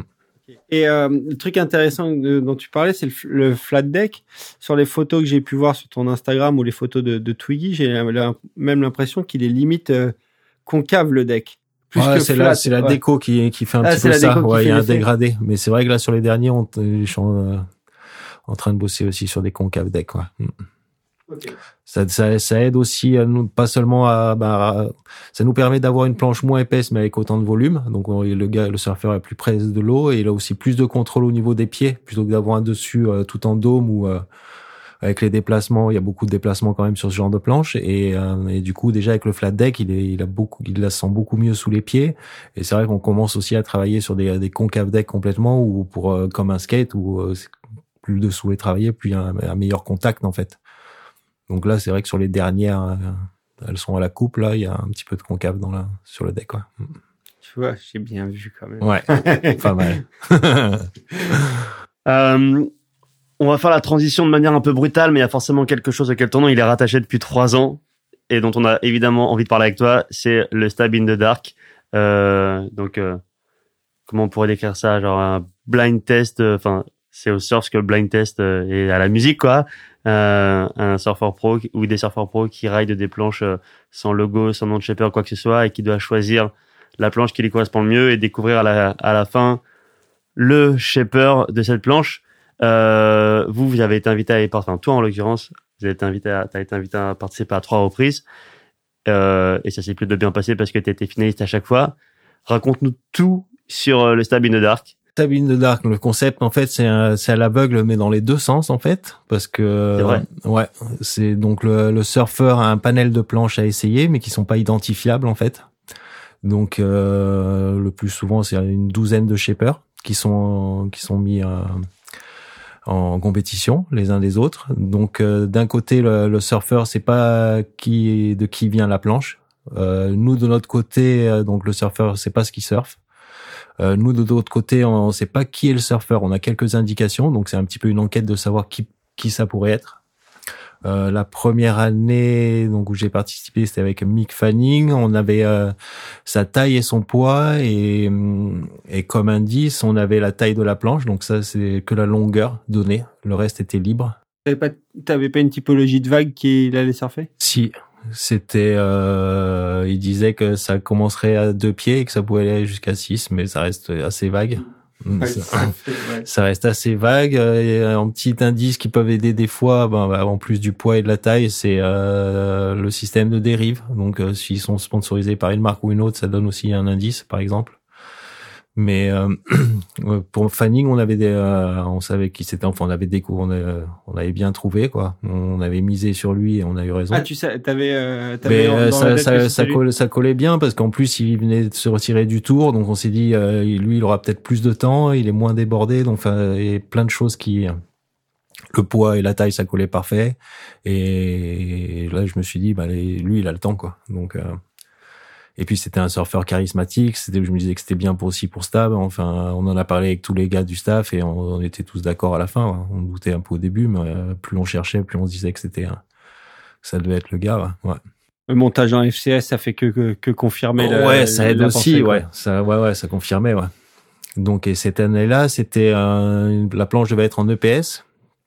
Donc, euh, la technologie chacun euh, propre à chaque euh, compagnie en fait. Donc, euh, nous, on avait euh, heureusement, on venait de commencer à lancer Inca, donc une technologie, une planche sans latte, époxy, avec des renforts Inegra et carbone. Donc, on avait la chance d'avoir ça à ce moment-là. Donc, forcément, on l'a fait dans, dans la technologie qu'on connaissait. Et par contre, elle devait être noire. Donc, euh, on a eu, on a peut-être fait l'erreur de, de vouloir la résine, de la faire en résine teintée noire. Et en fait, on avait peu de temps et ça a pas aidé au niveau de la production parce que c'était, euh, du coup, le gars qui glace, qui ponce, il voit plus trop euh, le shape au début, donc c'est, euh, ça cache en fait la planche. C'est plus difficile à arriver. À, c'est sur un rétro, ça passe, mais sur une planche performante, ça complique un peu la chose. Et comme on l'a su, en général, on le sait très peu de temps et on a très peu de temps pour faire les planches. Je crois qu'on avait euh, genre une dizaine de jours ou Ah ouais? ouais, parce que ce qu'il y a, c'est que ceux qui sont à côté, c'est facile de les amener à San Diego ou mais nous, on doit les faire partir par avion et euh, et le temps de trouver l'avion, les amener en boîte et en, en général, il faut en faire trois. Il y en a les deux autres servent à, à des fins marketing, j'imagine, pour pour Stab. Et, euh, et ce qu'il y a, c'est qu'on les a fait pas à la va-vite, mais on les a fait avec la résine époxy traditionnelle qu'on a teintée et on avait oublié qu'il y a un azurant bleu mais très profond, euh, un peu bleu-violet pour que les planches soient bien blanches en fait. Et euh, ça allait très bien quand euh, quand elles étaient à l'intérieur et quand le gars est sorti dehors, en fait, à la lumière du jour, elles étaient un peu violettes quoi. Donc, euh, donc ça a été un peu la cata. Il a fallu qu'on rattrape ça. Donc, de toute façon, on a dû les repeindre après, les reponcer, les repeindre en noir, les revernir. Donc, on était, on était plutôt mal parti au début. Mm. Ok, et mal parti au début, mais euh, bon, plutôt bien fini parce que finaliste euh, cette Ouais, super, année-là. super bonne surprise parce que du coup on est invité, à, euh, enfin parce que euh, on est à fond sur l'histoire, on est invité. Après ça doit être secret, donc on n'a pas le droit d'en parler, pas le droit de faire un post, même pas le droit de dire qu'on participe. Enfin c'est le secret total et puis ça dure des mois. Ça peut durer six mois, neuf mois avant de que, que ça sorte. Et là on reçoit l'invitation euh, par Stab comme quoi on est dans les finalistes et si on pouvait aller voir l'avant-première. à- à côté de, à côté de, enfin d'aller en Australie pour aller voir la- l'avant-première. Mm. Et, et quand t'es invité, tu savais pas que Non, t'étais. on savait toujours pas, parce que non. On savait qu'on était, deuxième. C'est ça. J'ai fini deuxième. mais Ouais. On savait qu'on était dans les trois finalistes. Mm. Ok, deuxième. Et tu ne connaissais pas. Euh, On connaît pas les autres finalistes, commentaires de, de Mick Fanning au sujet de Rien ta du planche. tout. On connaissait rien du tout. On, on voit le film en direct et on prend le résultat en direct en même temps que pour tout le monde. ouais. Mm. C'est pareil, tu découvres qui a surfé ta planche peu de temps avant ou finalement ça fuite quand même. Euh, Au dernier moment, on l'a su quand ils ont sorti. Euh, je me rappelle même plus si ça avait fuité ou pas, mais on a su que c'était Fanning quand il y avait euh, quand il y a eu l'affiche de- du film avant Ouais, donc en même temps que tout le monde finalement. Ouais, ouais. Ah ouais. Ah non, on l'a pris en même temps que tout le monde. On sait rien. Même cette année quand c'est sorti, on sait rien. Ok. jusqu'au dernier moment. On a beau les triturer, ils nous disent rien. non, non, c'était un, c'était un truc de dingue. De se retrouver là-bas, de voir le film en direct, et puis avec toute l'équipe, il y a Miguel qui était venu, euh, il y avait Jaime, euh, Myriam, euh, la sœur de Miguel, Pablo son fils, enfin on était allé Adour aussi qui était là, l'État Mendia, on allait tout, toute l'équipe euh, aller voir en direct euh, l'avant-première. Enfin pour tout le monde, c'était un truc de dingue. Mm. Et, euh, et l'année suivante, euh, rebelote. Attends, ce qu'il faut préciser, c'est que cette année-là, Mick Fanning a quand même mentionné que c'était la planche, une des planches les plus rapides La plus Exact, rapide, ouais, ouais. qu'il ait, ouais. qu'il ait jamais surfé. Mm, Donc ouais. c'est euh, Bah, venant- quand même quelque lui, chose. Pas Venant dire, ouais. Fanning, il a quand même réussi à aller sacrément vite sur pas mal de planches. Ouais, ouais, ouais. Non, mais c'était parce qu'il était avec sa montre qui mesure justement là, les trucs. C'était un, ouais, ouais. Je crois qu'elle avait fait un truc comme 38 ou 40 km heure, un truc comme ça. Ouais. C'est quand même un sacré argument commercial après pour le Ouais, modèle ouais, développé. euh, Et puis, ce qu'il y a, c'est que dans le, dans le concept, en fait, euh, sur les 12 shapers, il y a, hum, il y a un petit peu, euh, forcément, toutes les major compagnies euh, qui sont, qui sont dedans, forcément. Euh, Bah, il y a Channel Island, Matt Biolos, Lost, il y a il y a Chili, il y a il y a tous ces gars-là qui en fait il y a les 8 9 peut-être 10 premières places qui sont euh, souvent euh, sur les mêmes gars, il y a deux trois wildcards qui tournent donc en général les wildcards elles viennent, elles disent coucou et, et puis on n'entend plus parler hein. Même des euh, même des major shapers euh, sont sont vite fait euh, relégués. Des gars comme Maurice Cole euh, qui a pas eu. Oui, déjà, enfin, de se faire inviter, c'est c'est une chance, c'est une, une chance et une opportunité de dingue. C'est euh, mais euh, enfin, le- c'est le résultat qui a permis qu'on soit invité l'année d'après. Si si j'avais merdé euh, cette année-là, j'aurais pas fait la deuxième ni la troisième. hein. Mm. Je faisais partie des wildcards. Si tu fais pas tes preuves à la wildcard, c'est pour ça, moi, je m'étais mis une pression de dingue. Je fallait, Ah, tu m'étonnes. fallait y arriver. Ouais. Et puis justifier, enfin, d'en faire partie, j'étais déjà super content d'avoir été sélectionné. Après, c'est grâce à Poucas que j'ai été sélectionné parce que c'est euh, c'est à Poucas qui donnait l'invitation. Après, c'est Poucas qui m'a choisi comme shaper pour y aller, mais euh, mais déjà, d'être reconnu, euh, il y a pas souvent, euh, il y a pas de shaper européen quasiment. Ça se bat entre les Américains, Australiens, Hawaïens le plus souvent et euh, et d'être sélectionné, c'était euh, beaucoup de pression. C'était enfin, c'était une super opportunité. ouais. Je me disais, c'est la chance à pas rater, c'est pas le moment de merder. ouais. Donc l'année d'après, sélectionné à nouveau. Et là, le, le, le schéma était un peu différent, c'est ça? Il y avait trois surfeurs? Euh, il y avait normalement il devait y avoir quatre surfeurs. Euh, Ah oui, et Julian ouais. Wilson a décliné. Ouais, ouais. Et du coup, il y avait euh, là le format.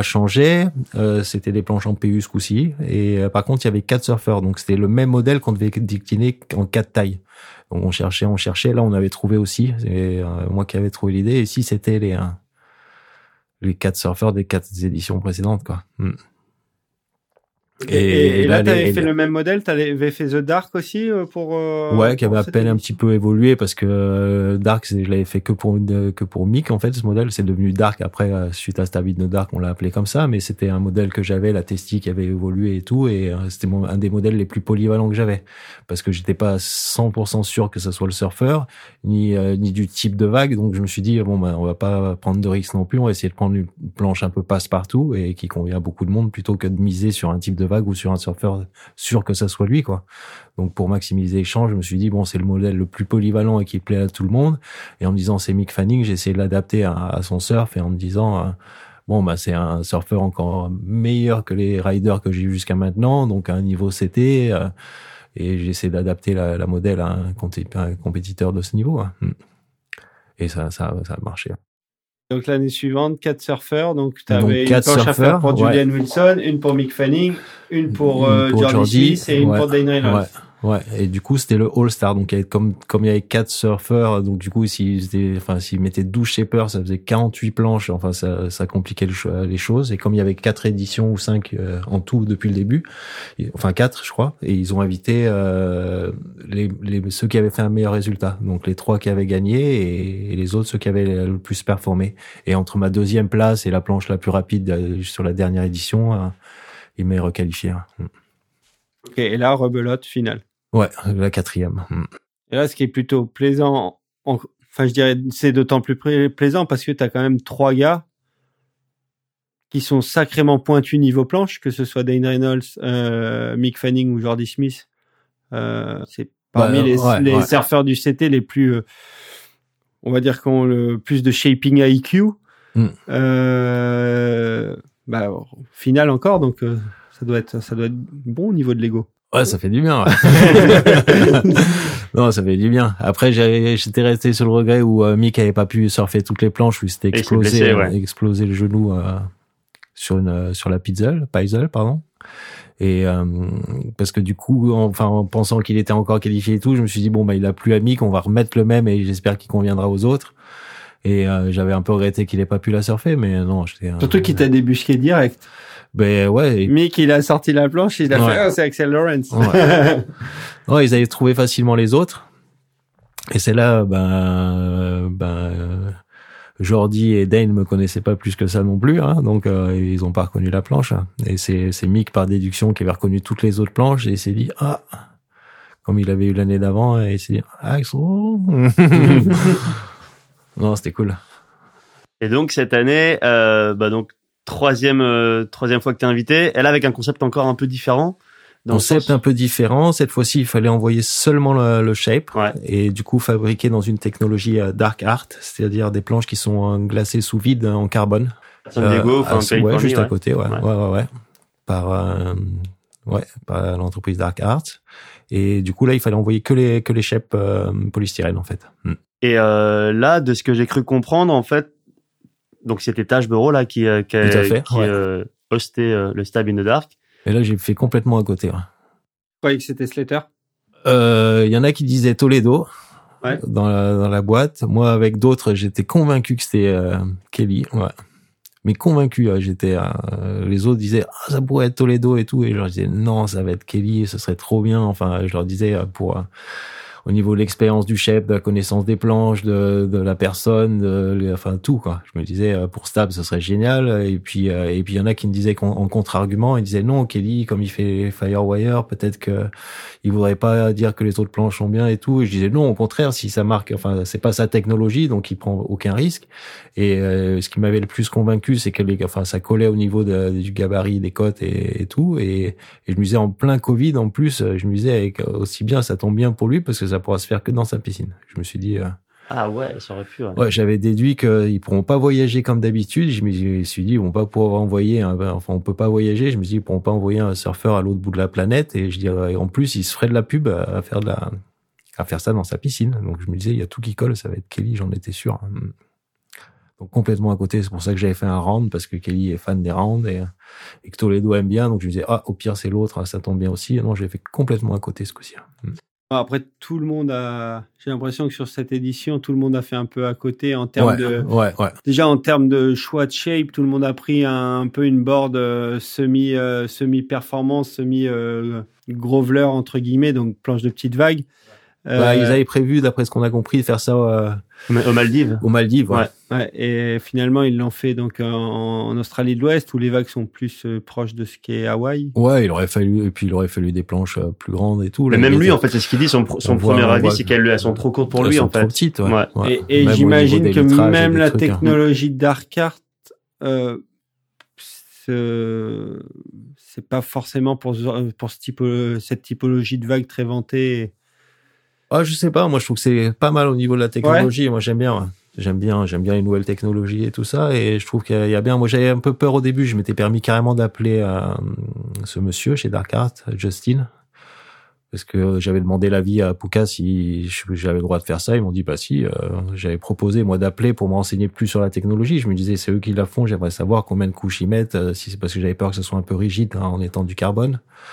Et, euh, et du coup, euh, on avait demandé l'autorisation à Stab quand même si on avait le droit de faire ça. hein. Et ils m'ont dit oui, si c'est pour demander la technologie, il y a pas de souci. hein.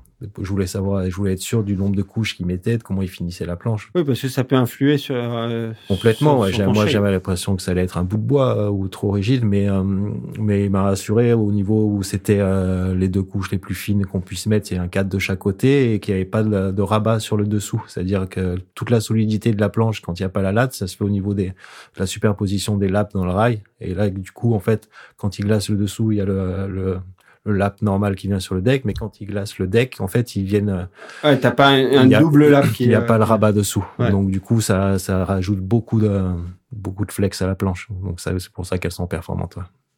Et vous, vous, vous avez pas eu l'occasion de, de voir le produit fini, du non, coup du tout, du tout. Non, non, non. On les on les revoit pas les planches. Si euh, quand j'étais allé en Australie pour l'édition avec Mick, on avait pu voir les planches. Elles étaient exposées sur place. Mais je veux dire, quand elle sortait de l'usine, vous les aviez vus. Non, non, ouais, Quand ouais. elle sortait de chez Ouais. Olatou, mais là, là, au final, t'as pas vu le produit fini. Non, non, non, du tout. Ok, du, du bon. tout. Mais le, le côté que j'aimais bien du concept, c'est que ça mettait tout le monde d'égalité au niveau de que c'était famille.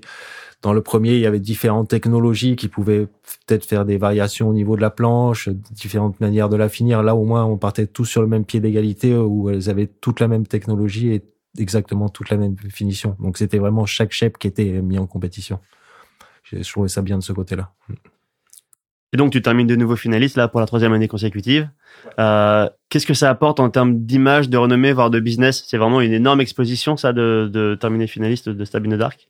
Et ben, euh, je crois que c'est le seul euh, concours dans le, dans le genre, enfin, de cette envergure dans le monde, quoi. C'est le plus gros méga surf, on peut le dire aujourd'hui C'est au le plus gros monde. média, c'est euh, et puis c'est c'est c'est les meilleurs shapers du monde et, euh, et c'est trois bons résultats. Non, ouais, c'est un truc de dingue. hein. C'est Je veux dire, tu, tu, le, tu le ressens euh, vraiment, tu as vu une différence en trois ans là? ça se fait pas du jour au lendemain. C'est pas parce que le jour où on a fait la finale en stable que d'un coup ça a décollé et tout, mais ça ça ça donne de la crédibilité à mon shape, à ce qu'on fabrique comme planche, à ça, ça enfin quand un surfeur de ce niveau-là dit que la planche elle marche, c'est convaincant. Nous, enfin même moi, ne serait-ce même par rapport à nos riders, ils ont plus facilement confiance à.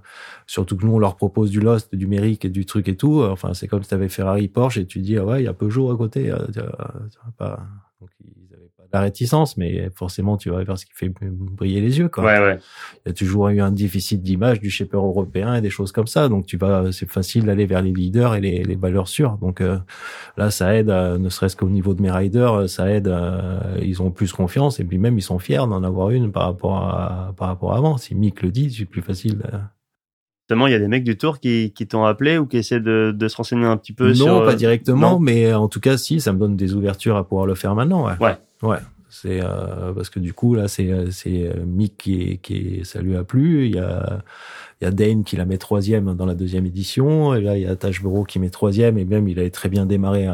C'était un des c'était une des favorites. Quoi. Ouais. Donc euh, elle aurait presque pu mieux faire suivant des conditions. Enfin, le surf, c'est c'est aléatoire. hein. Il y a plein de choses qui rentrent en, en truc, mais euh, mais du coup, des des c'est- c'est des surfeurs de ce niveau-là sentent quand les- le produit euh, et, la planche marche, quoi. Donc euh, d'avoir leur qui valide euh, ton boulot et tout. Non, c'est une grosse récompense. Et du coup, c'est ça donne de la crédibilité, ça donne une visibilité de dingue parce que c'est nous on est surtout au niveau européen, mais ça me donne une visibilité mondiale. Euh, même pour pour les shops, ils ont une histoire à raconter. Et puis c'est une vraie histoire. Enfin, c'est un, c'est un truc sérieux. Même les commerciaux, ben c'est plus facile pour eux. Et puis les gens ils connaissent aussi et qu'aussi ils connaissent plus Poukas et plus mon nom aussi. Donc ça, non, ça aide complètement. C'est un gros changement. Mm. Et euh, commercialement, sur le, par exemple, sur le modèle euh, The Dark, vous avez vraiment eu un engouement commercial derrière? Ouais, oui, euh, complètement. Ouais. Et, et, tu disais, tu disais juste avant que c'était en fait plus une adaptation de de la Tasty. Euh, vous en avez fait du coup un modèle, euh, un modèle à part. Et ouais, elle est restée complètement à part. Ouais. Du coup, on a décliné la planche de, de, de, qui avait servi à la compète en différentes tailles. Ouais. Même une taille un petit peu plus, euh, on va dire, polyvalente pour les gens qui ont un peu moins de niveau dans d'autres côtes. Mais il y avait, on avait la réplica et, et là un petit peu plus standard en fait, plus facile. Ouais. Et euh, moi, je vois un truc intéressant dans ton parcours, c'est que d'ailleurs, en plus, il voulait 5, 10 et demi, et normalement, toutes les planches, c'est 5, 10, 5, 11 et tout. Et là, on avait le catalogue, c'était 5, 10 et demi, 5, 11 et demi. Ok. Et, par exemple, la 5, 10 et demi, c'était exactement la planche de Mick dans exactement les mêmes cotes, le même litrage, et après, qui était déclinée dans différentes tailles. Mais euh, du coup, c'est une des planches qui euh, qu'on qu'on vend beaucoup pour les, les compétiteurs et tout ça. Ouais, c'est la planche performante en ce moment. Si je regardais un peu sur ton ton Instagram, et j'ai l'impression que ceux qui servent des bonnes vagues, ils prennent, euh, ils prennent cette board. Et plus les, les QS Riders ou les, les Pro Juniors, ils sont plus justement sur la Tasty. Sur la Tasty Treat maintenant. Ouais, ou la Tasty Treat. Et euh, peut-être plus des, des boards un petit peu, peut-être un peu plus de, de pivot, un peu moins de drive et plus de pivot pour les pour des turns plus courts. Et, euh, et justement, tu as développé toute une gamme euh, autour de cette Tasty où il y a, euh, la, la Juicy qui est une board de petite vague, la Tasty une board perf de tous les jours et la et un step up euh, qui est, la spicy. ouais, la spicy qui est, qui est plus ou moins dans la même gamme. Ouais. Euh, il y avait euh, c'était dans la construction de la gamme que tu voulais faire euh, plus ou moins un outline décliné pour euh, pour plusieurs types de non, en fait, quand on a voulu faire des planches performantes, on a essayé de, de, de les mettre par euh, pas par famille, mais par catégorie. En fait, il y avait la, la planche performante de tous les jours, et après vraiment la step up et, et celle pour un peu plus petite condition en fait. Et du coup, la tasty euh, qui était à la base, qui était la, en fait, c'est la même planche que j'ai toujours fait évoluer sur les années. C'est mon même modèle, euh, on va dire performance, mais toutes conditions. Et du coup, euh, c'était la low voltage avant qui a évolué, qui est devenue la Tasty. Et après, euh, j'en ai sorti une Dark, une autre Tasty Treat. C'est un peu euh, toutes les planches, toutes conditions. Mais c'est le même modèle, en fait, toute vague que je, je bosse depuis des années. Il y a, moi, il y a une board qui m'a interpellé et que j'ai eu, j'ai eu la chance de tester l'année dernière via Surf Session quand ils ont fait leur, leur test board. C'est la, la Rush. Ouais. qui est une board, tu m'arrêtes si je me trompe, mais qui a l'air d'être inspirée des shapes des années 80 remis au goût du jour et une, une board très fun pour l'été. Et j'ai l'impression que que Poukas et tous les riders ont fait un gros push marketing autour de ce modèle-là l'année dernière. Ouais, ouais, complètement. C'était une... on devait faire une planche comme ça, plus pour petites conditions, aussi pour une clientèle un peu plus variée. Et euh, et c'était justement après l'incendie et euh, je voulais faire un revival d'un ancien modèle de, de Poukas en fait, qui était de Ron Roche, Ron Rouge, je sais pas comment on dit exactement.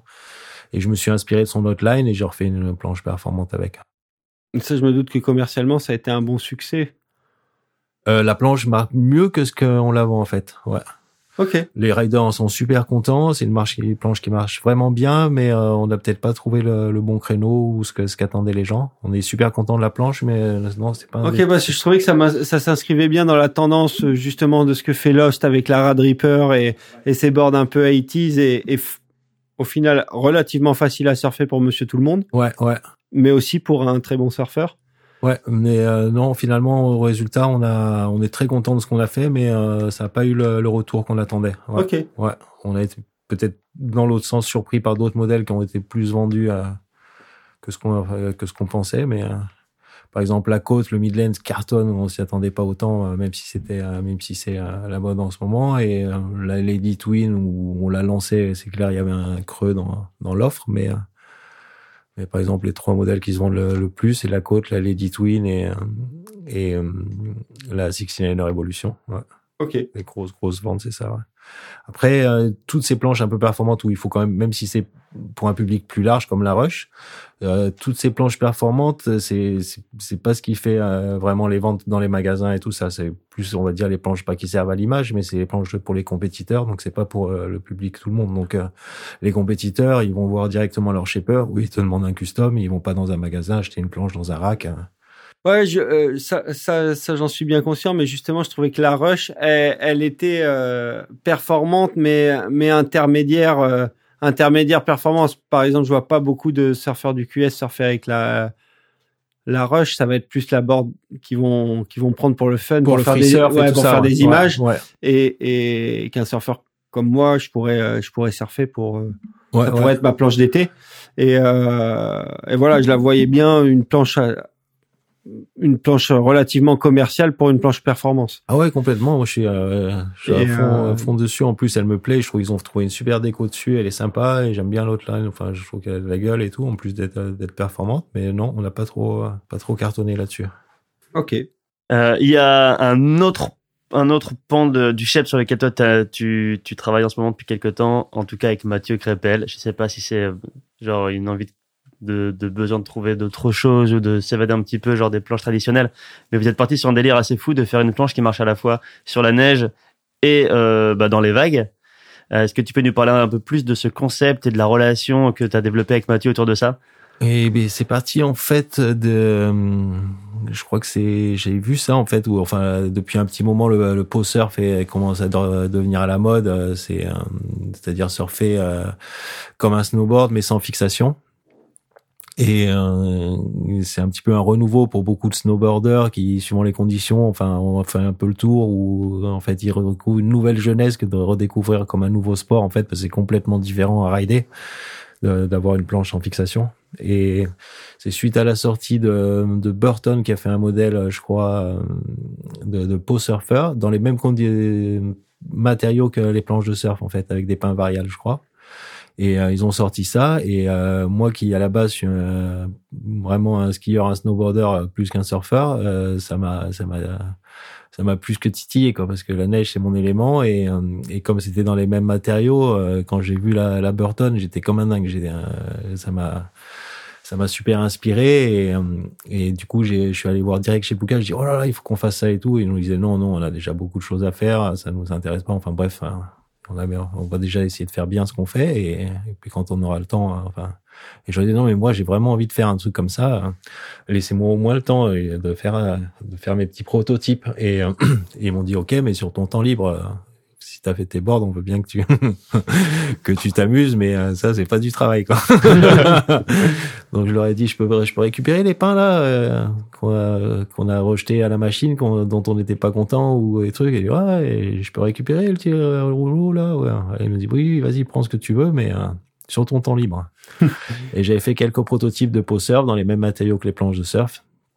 Et j'avais fait un post sur sur Insta et en fait Mathieu avait vu ça et et qui lui m'a passionné euh, et de surf et de neige et, tout ça est venu euh, j'avais déjà fait une ou deux planches euh, parce qu'il avait testé les planches de Kepa Acero en Indonésie et je lui ai fait une baby swallow et je crois une autre planche et, en fait il est il m'a appelé ou est venu me voir enfin il m'a appelé pour venir me voir et, et, me présenter son projet et il m'a dit que depuis tout petit il rêvait de, de rider la même planche dans l'eau et, et la neige donc, euh, comme je faisais un petit peu justement un hybride hein, de, surf, qui est... donc il me disait, tu crois qu'on pourrait travailler euh, le truc? Et ça a démarré comme ça. Mm. Et ça a plutôt bien marché. En bah, tout cas, ça, ça, a bien marché. On a donc on a pas mal bossé tous les deux à essayer de trouver un compromis parce que de faire l'un ou l'autre c'est une chose, mais un qui marche dans les deux, c'est ça complique euh,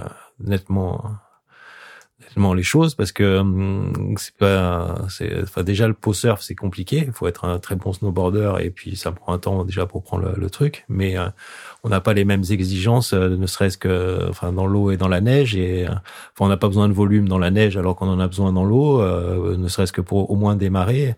On a besoin de dérive dans l'eau mais pas dans la neige et puis il y a tout un tas de choses comme ça. Donc au début je disais bon ben on met un système de dérive amovible et Et il me disait non, non, la même, hein, la même. Donc, euh, donc, euh, je lui disais bon, mais après, j'ai dit si tu veux du drive dans l'eau, euh, il va falloir au moins des mini dérives parce que tu vois, enfin, tu n'auras pas de contrôle. Tu, tu vas te retrouver comme une alaya ou enfin, ça va pas le faire. Donc euh, non, alors je disais bon ben sinon alors je disais on a, donc pas de fixation forcément évidemment dessus non plus. Après je disais bon ben sinon tu pars en tracté, non je veux la prendre à la rame. Donc il fallait du volume pour pour arriver à démarrer et se lever sur sur la truc. Donc c'était un, c'était un cahier des charges assez compliqué mais mais on a tenté le truc. Quoi. Et quand on voit Mathieu, ça ça a l'air de marcher. Alors ma question c'est est-ce que ça marche parce que c'est Mathieu? C'est Mathieu Crépel. Ouais. ou, est-ce que ça pourrait marcher pour euh, quelqu'un d'un peu moins doué que lui C'est Mathieu Crépel. Après, euh, c'est justement l'hybride qui est compliqué pour tout le monde. Euh, si on faisait que un pot surfeur ou que enfin que l'un ou que l'autre, ça serait plus facile et plus plus on va dire euh, faisable pour tout le monde. Mais là, enfin, ça demande un niveau de, de surf et de et de, de snow incroyable. Et donc, vous l'avez testé l'an dernier. Il y a quelques images qui étaient déjà sorties. Euh, ça fait pas loin d'un an, je crois. Et là, en vous fait, continuez. On avait, ouais, en fait, on avait commencé à, à tourner là-dessus et on est. Euh, et d'ailleurs, ça avait intéressé son sponsor Quick qui nous a suivis et et pour qu'on fasse un, petit un petit film dessus. Et, euh, et, du coup on avait commencé à tourner et c'était euh, ça s'était arrêté à cause euh, du Covid où on n'a pas pu finir les, les, images. Donc on a avec ce qu'on a eu on a réussi à faire un petit teaser mais tout a été arrêté qui a, bien, qui a vachement buzzé en plus qui a vachement buzzé ouais, et il s'est déjà pas mal pas mal débrouillé avec le premier prototype. On, depuis on en a fait un deuxième et on est parti on est parti là cet hiver enfin il y a pas longtemps début d'année là. Avec avec Guillaume Arietta ouais, ouais. Guillaume Marecta, l'équipe de Pyrénéance aussi, hein, qui nous a, qui nous ont amené découvrir leur spot secret hein, magnifique. non, non, on a bien score, on a eu des, des conditions de dingue. Hein. Non, non, c'était vraiment bien. Bon, euh, puisqu'on parle de Mathieu, on te fait écouter un petit truc et euh, et on t'écoute après ça. Hello Axel, hello tout le monde. Eh bien écoute, euh, une petite question pour toi. J'en ai pas mal parce que euh, je connais deux trois anecdotes, mais euh, j'aimerais que tu nous expliques comment tu as fait pour passer du shape de planche miniature au shape que tu fais aujourd'hui et qui passe sous les pieds des meilleurs surfeurs du monde et qui sont reconnus par ces derniers comme bah, comme parmi les meilleures planches qu'ils ont jamais surfé. Voilà, la bise à tous. euh, ben, ça a été une longue route. Comme on vient de l'écouter. Ouais, ouais. Bon, on en a un petit peu parlé euh, tout au long de l'émission. Ouais. C'était euh, ben, en venant de la neige avec mes petits euh, prototypes de mini snowboard, d'avoir essayé de, de, faire des, des copies des, enfin des miniatures de surf dans les mêmes matériaux et, et petit à petit, ben, commencer à monter mon atelier et démarrer. Ouais. Et euh, c'était une, une, très longue route. Ouais. Et justement, quand on t'a écouté genre raconter tout ça et, et travailler ici avec plein de surfeurs différents, parce que t'as quand même un team de surfeurs éclectique, c'est assez impressionnant de voir de, de Kepa à Nacho, à Twiggy, à quoi, euh, et maintenant travailler sur des projets comme celui dont on vient de parler avec Mathieu c'est quoi ton moteur en fait? Est-ce que tu, est-ce que au fond de toi, tu as une planche absolument parfaite que que tu essaies d'atteindre un jour? Comment tu comment tu vois en fait le, le prochain shape, la prochaine échéance le qu'est-ce qui te qu'est-ce qui te fait avancer en fait? Eh ben, c'est que c'est constamment en évolution. C'est jamais, c'est un truc, c'est c'est infini. C'est, euh, il y a toujours des, des, des, améliorations à apporter, du feedback qui te revient, des, des, des nouveaux projets, des nouveaux prototypes. C'est c'est sans fin. C'est pour ça que ça reste intéressant. Il y a toujours euh, Là, par exemple, je fais beaucoup du, du pré à la machine, mais ça me permet de travailler vraiment chaque détail de, de comment finir le rail, de comment avancer, de, de, de bouffer autant de plans. Je deviens, de, enfin, j'apprends tous les jours. On a l'impression que je fais la même chose, mais tous les jours, j'apprends des choses, quoi. J'apprends, j'apprends du feedback des gars, j'apprends des définitions de comment travaillent les planches, de comment, enfin, c'est des modèles, de, enfin, de l'évolution. C'est constamment, c'est sans fin. C'est et tes influences, elles viennent uniquement du surf ou alors, je sais pas, il y a des, des designers ou même des, euh, des formes qui viennent de l'aéronautique ou quoi qui peuvent t'inspirer sur, euh, voilà, à faire d'autres des shapes un peu performants ou des shapes oh, innovants. Oui, ou même par exemple le délire avec Mathieu, où, là les post surf, euh, on apprend à remplacer le drive des dérives par, par avoir des, du drive dans la planche, donc des channels différents, des, des choses comme ça. Donc ça, ça change les, tout ce que j'ai, c'est pour ça que j'aime bien être polyvalent et travailler tout un tas de familles de planches différentes, comme euh, en passant de l'hybride à la planche compétition, au gun, euh, au rétro, au pose surf et aux choses. Et de chacune des, des, des disciplines, j'apprends et elle m'apporte dans les autres en fait. Mhm. Et, et, et, ça ne s'arrête pas. Ouais. Et comme là, à chaque fois, il y a des nouvelles expériences super intéressantes, que ce soit dans Stab avec des surfeurs de ce niveau-là, avec euh, des projets comme Mathieu euh, les Surf, avec euh, les gars, enfin ça part dans tous les sens et du coup c'est ça s'arrête pas. Hein, c'est pour ça que je me lasse pas. Il y a un surfeur avec lequel tu rêverais de travailler? Euh, Mick, ouais, j'ai envie de refaire d'autres planches et tout ça. Ouais. C'est un surfeur que j'admire, j'admire son surf, c'est, je suis super fan de lui. Ouais. Hmm. Ouais, ouais, j'aimerais vraiment travailler beaucoup plus avec lui. Mais après, bon, il est pas sur place et c'est compliqué. Hein, mais ça, ça l'intéressait aussi hein, de continuer à faire des planches. Mm. Bah voilà, pendant la remise des prix, vous avez eu le temps un peu de discuter. Oui, de... Ouais, ouais, ouais. Okay. On lui a proposé, ça l'intéresse et tout ça. Ouais, mais après, DHD, c'est pas mis entre vous? Non, mais DHD, non, non, non, mais euh, c'est aussi comme ça qu'on apprend. On a, il y a des, euh, des marques qui verrouillent complètement les, les riders, mais euh, il y en a d'autres qui, par exemple, DHD laisse une certaine liberté à Mick de rider d'autres choses, et c'est des fois comme ça qu'il apprend aussi sur les autres. Comme nous, on a Ritz qui va surfer d'autres planches, mais euh, comme moi au début, il préférait telle planche ou telle planche ou telle planche, mais il aime pas la tienne. Mais en tout cas, tu vois ce qu'il aime, donc ça te permet toi d'essayer de comprendre qu'est-ce qu'il faudrait changer ou améliorer dans tes planches pour pour continuer à progresser. D'un côté, tu dis peut-être tu le perds, mais des fois c'est ce qui te rapporte aussi, euh, qui t'aide à progresser de ton côté. Donc non, Mick est pas verrouillé par par, par Darren, il surfe d'autres planches, il surfe des Dorrington, il, il aime bien tester tout un tas de planches. Mm.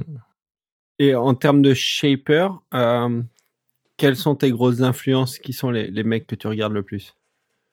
Moi, mon, mon mentor, ça a toujours été Chris Garrett. J'admire ce qu'il fait et tout, même si c'est moins moins compétition qu'avant. C'est mon Matt Biolo, c'est un de mes mentors. Hein. J'ai tellement appris avec lui et j'ai travaillé très longtemps avec lui et j'adore son boulot. Euh, vraiment la qualité de son travail. Un de mes mentors, c'est Matt Biolos. Mm. T'as conscience aujourd'hui, toi, de faire partie quand même des meilleurs euh, shapers de la planète et à ton tour d'influencer plein d'autres shapers euh, au quotidien? Je commence. je commence, si. Ouais. ouais. Et t'as beaucoup de, de shapers euh, qui viennent te, te solliciter, euh, comme euh, t'aurais pu le faire à tes débuts si ça avait été un peu plus ouvert à l'époque, pour voilà, pour apprendre le métier ou, donner un petit peu des, des pistes des fois, on me demande des conseils, je les donne. Après, c'est difficile de, de prendre quelqu'un. On n'a pas beaucoup de temps. Le, enfin, le plus difficile à gérer dans ce métier, c'est le temps. C'est, euh, d'avoir. Euh, moi, j'essaye de faire euh, mes 10 planches par jour. C'est compliqué de tenir une moyenne entre les riders, les mails, les questions pour les, enfin tout, les nouveaux modèles, le marketing. Le, c'est une cadence. C'est, énormément de boulot. Donc, on a un temps qui est super restreint. On peut pas par contre, euh, si le gars reste dans un coin, on, on va déjà demander de venir me voir chez P ou de faire des trucs et tout. La porte elle est ouverte. Hein. Du moment où ils se mettent pas au milieu, que j'arrive à tourner autour de la planche, y a pas de souci. Hein. Mm, mm. Malgré toutes les heures et le taf que ça représente et les concessions aussi, euh, peut-être euh, en termes de, temps perso euh, pour arriver où tu en es aujourd'hui, ça a pas dû être en tout cas si désagréable que ça pour ta famille parce qu'il y a ta fille Sayoa dont on a rapidement parlé tout à l'heure, qui prend le relais et qui a son tour shapeuse et qui, qui travaille aujourd'hui bah, la Shaper House pour le coup, qui est un lieu ouvert euh, qui enseigne entre autres le, le et permet de shaper en compagnie de Shaper aguerri. Mais quel effet ça te fait toi de, de l'avoir euh, reprendre le flambeau? Ah bah c'est ma fierté, hein. c'est ma fierté, c'est ma fierté. Après elle s'y est mise un petit peu tard et tout ça. Elle est, euh, elle était pas très, enfin pas à fond là-dessus dès le début. Elle s'est mise, elle s'est mise il y a pas longtemps en fait mais euh, mais depuis toute petite elle baigne dedans. Elle m'a toujours vu faire ça. Donc elle a toujours baigné dans le milieu et et, et, et a vu mon travail. Et mais euh, en fait elle avait, dans ses études elle a fait les beaux arts et et c'est à la fin des beaux arts quand elle a eu son diplôme elle cherchait euh, elle savait plus dans quelle voie trop aller. Elle cherchait absolument quelque chose de artistique et, et manuel en fait. Et elle planchait dans cette idée. Et en fait quand j'ai eu la son petit frère qui est arrivé euh, il y a deux ans bientôt, euh, un peu un peu avant la naissance. Elle a été une année entière en Australie, working holiday en fait, et elle a fait un petit break juste pour voir la naissance de de son petit frère. Et du coup elle est venue ici. Et pendant qu'elle était là on a profité pour se faire une planche chacun du début à la fin ensemble Et on avait fait euh, justement le, premier prototype de la côte où je m'en étais fait une pour moi et une pour elle. Et on avait fait tout du début à la fin. Et en fait, c'est une expérience où elle a, enfin, elle a adoré. Euh, et après l'expérience, elle m'a dit, mais en fait, je cherche, je cherche. elle me dit, si je, je, retrouve le côté manuel, hein, il n'y a pas mieux et artistique. enfin, c'est super ouvert au niveau des décos, des finitions, des rétines teintées, des et euh, du coup, elle avait ça comme projet, elle, elle, y pensait un petit peu, elle est repartie en Australie, on continuait à en parler. je disais, bah quand tu rentres, tu vas faire comme moi, tu, enfin, je te garde avec moi et puis tu vas apprendre sur le tas et puis euh, petit à petit on va y arriver. Ouais. Et c'est euh, et c'est Cédric, mon, mon grand ami, qui est du coup lui de Viral et, et aussi la partie Shaper House, en fait, où c'est un, lieu qui est dédié l'apprentissage où en fait ils ont d'une côté où ils louent des salles euh, pour fabriquer sa planche dans des bonnes conditions aux normes, euh, c'est-à-dire ventilées avec les matériaux et encadrées aussi. Et du coup il y a plusieurs salles de chef, de ponçage euh, pour, pour travailler et construire sa propre planche sur place. Et euh, ils avaient un poste qui allait se libérer et il m'a demandé si, enfin il m'en a parlé en premier à moi si ça pourrait l'intéresser. Et je lui ai dit oui ça serait parfait. Après le, seul truc c'est qu'il fallait qu'elle se forme super vite. Et ben du coup on a dû accélérer accélérer le truc. Mais ouais elle bosse là-bas et, et elle s'éclate c'est cool. Et puis ça nous fait partager encore plus de choses tous les deux. Non c'est vraiment sympa. C'est vraiment sympa. Reprends le flambeau à, quand la, à quand la borde de Mademoiselle Lawrence dans Stab in the Dark? Ouais, il y a encore du chemin. Hein. c'est long, hein.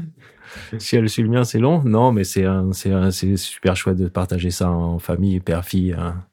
partager la même passion et euh, d'échanger. Hein. Enfin, c'est c'est une super super expérience et c'est super gratifiant pour moi aussi. Je suis content. Enfin, elle est super fan de ce que je fais et, moi je suis content de partager euh, mon savoir avec elle et de lui montrer ce qu'on peut faire et, et de la voir s'épanouir là-dedans c'est c'est une super récompense je suis super content. Super content. Puis il y a pas beaucoup de filles quand même dans le dans non il y a, y a, très peu de filles et puis puis elle est, elle est douée elle, ça fait pas longtemps qu'elle s'y est mise et après c'est sûr euh, on, l'aide euh, forcément comme on peut mais mais des, des des, des qualités premières d'un shaper, euh, déjà il faut beaucoup travailler et ça met du temps, il faut apprendre, mais euh, une des caractéristiques premières, elle est plus dure à avoir, c'est l'œil et le toucher, et en fait ça les a avant de elle voit des choses que un tas de shaper, même avec beaucoup d'expérience, voit pas quoi. Donc euh, c'est peut-être ce qui l'aide de, de, m'avoir vu depuis toujours et de voir sur quoi je bataillais, quoi. Moi, ça m'arrivait dans la salle, me disait, ah, pourquoi tu batailles? Je dis, ouais, tu vois, le rail, là, il est un peu trop rentré, là, ça fait des trucs et tout. Et elle me disait, ah, là, tu vois, c'est ça. Je dis, oui, c'est ça. Et, du coup, elle a déjà ça dès le début. Donc, euh, c'est, l'œil et, le toucher, Donc, euh, avec les deux, trois trucs que je peux lui apprendre, elle devrait avancer. Ok, donc le, flambeau est passé, euh, la boucle est bouclée, on arrive à la fin de l'émission. Euh, comme euh, comme chaque émission, on a deux rubriques récurrentes. La première, euh, c'est le coup de pression. On l'a évoqué tout à l'heure. tu vas nous en parler. Bah oui, le coup de pression, c'est c'est l'incendie qu'on a eu à Olatu, donc à Puskas, au Yartsun, il y a il y a trois ans, je crois que c'était le 19 juin en 2021, 2018, je pense, si je dis pas de conneries. 2017, je crois. 2017, donc ça va faire bientôt quatre ans. Ouais, 2017. Un 19 juin, il faisait 37 degrés, je crois, presque 17 heures.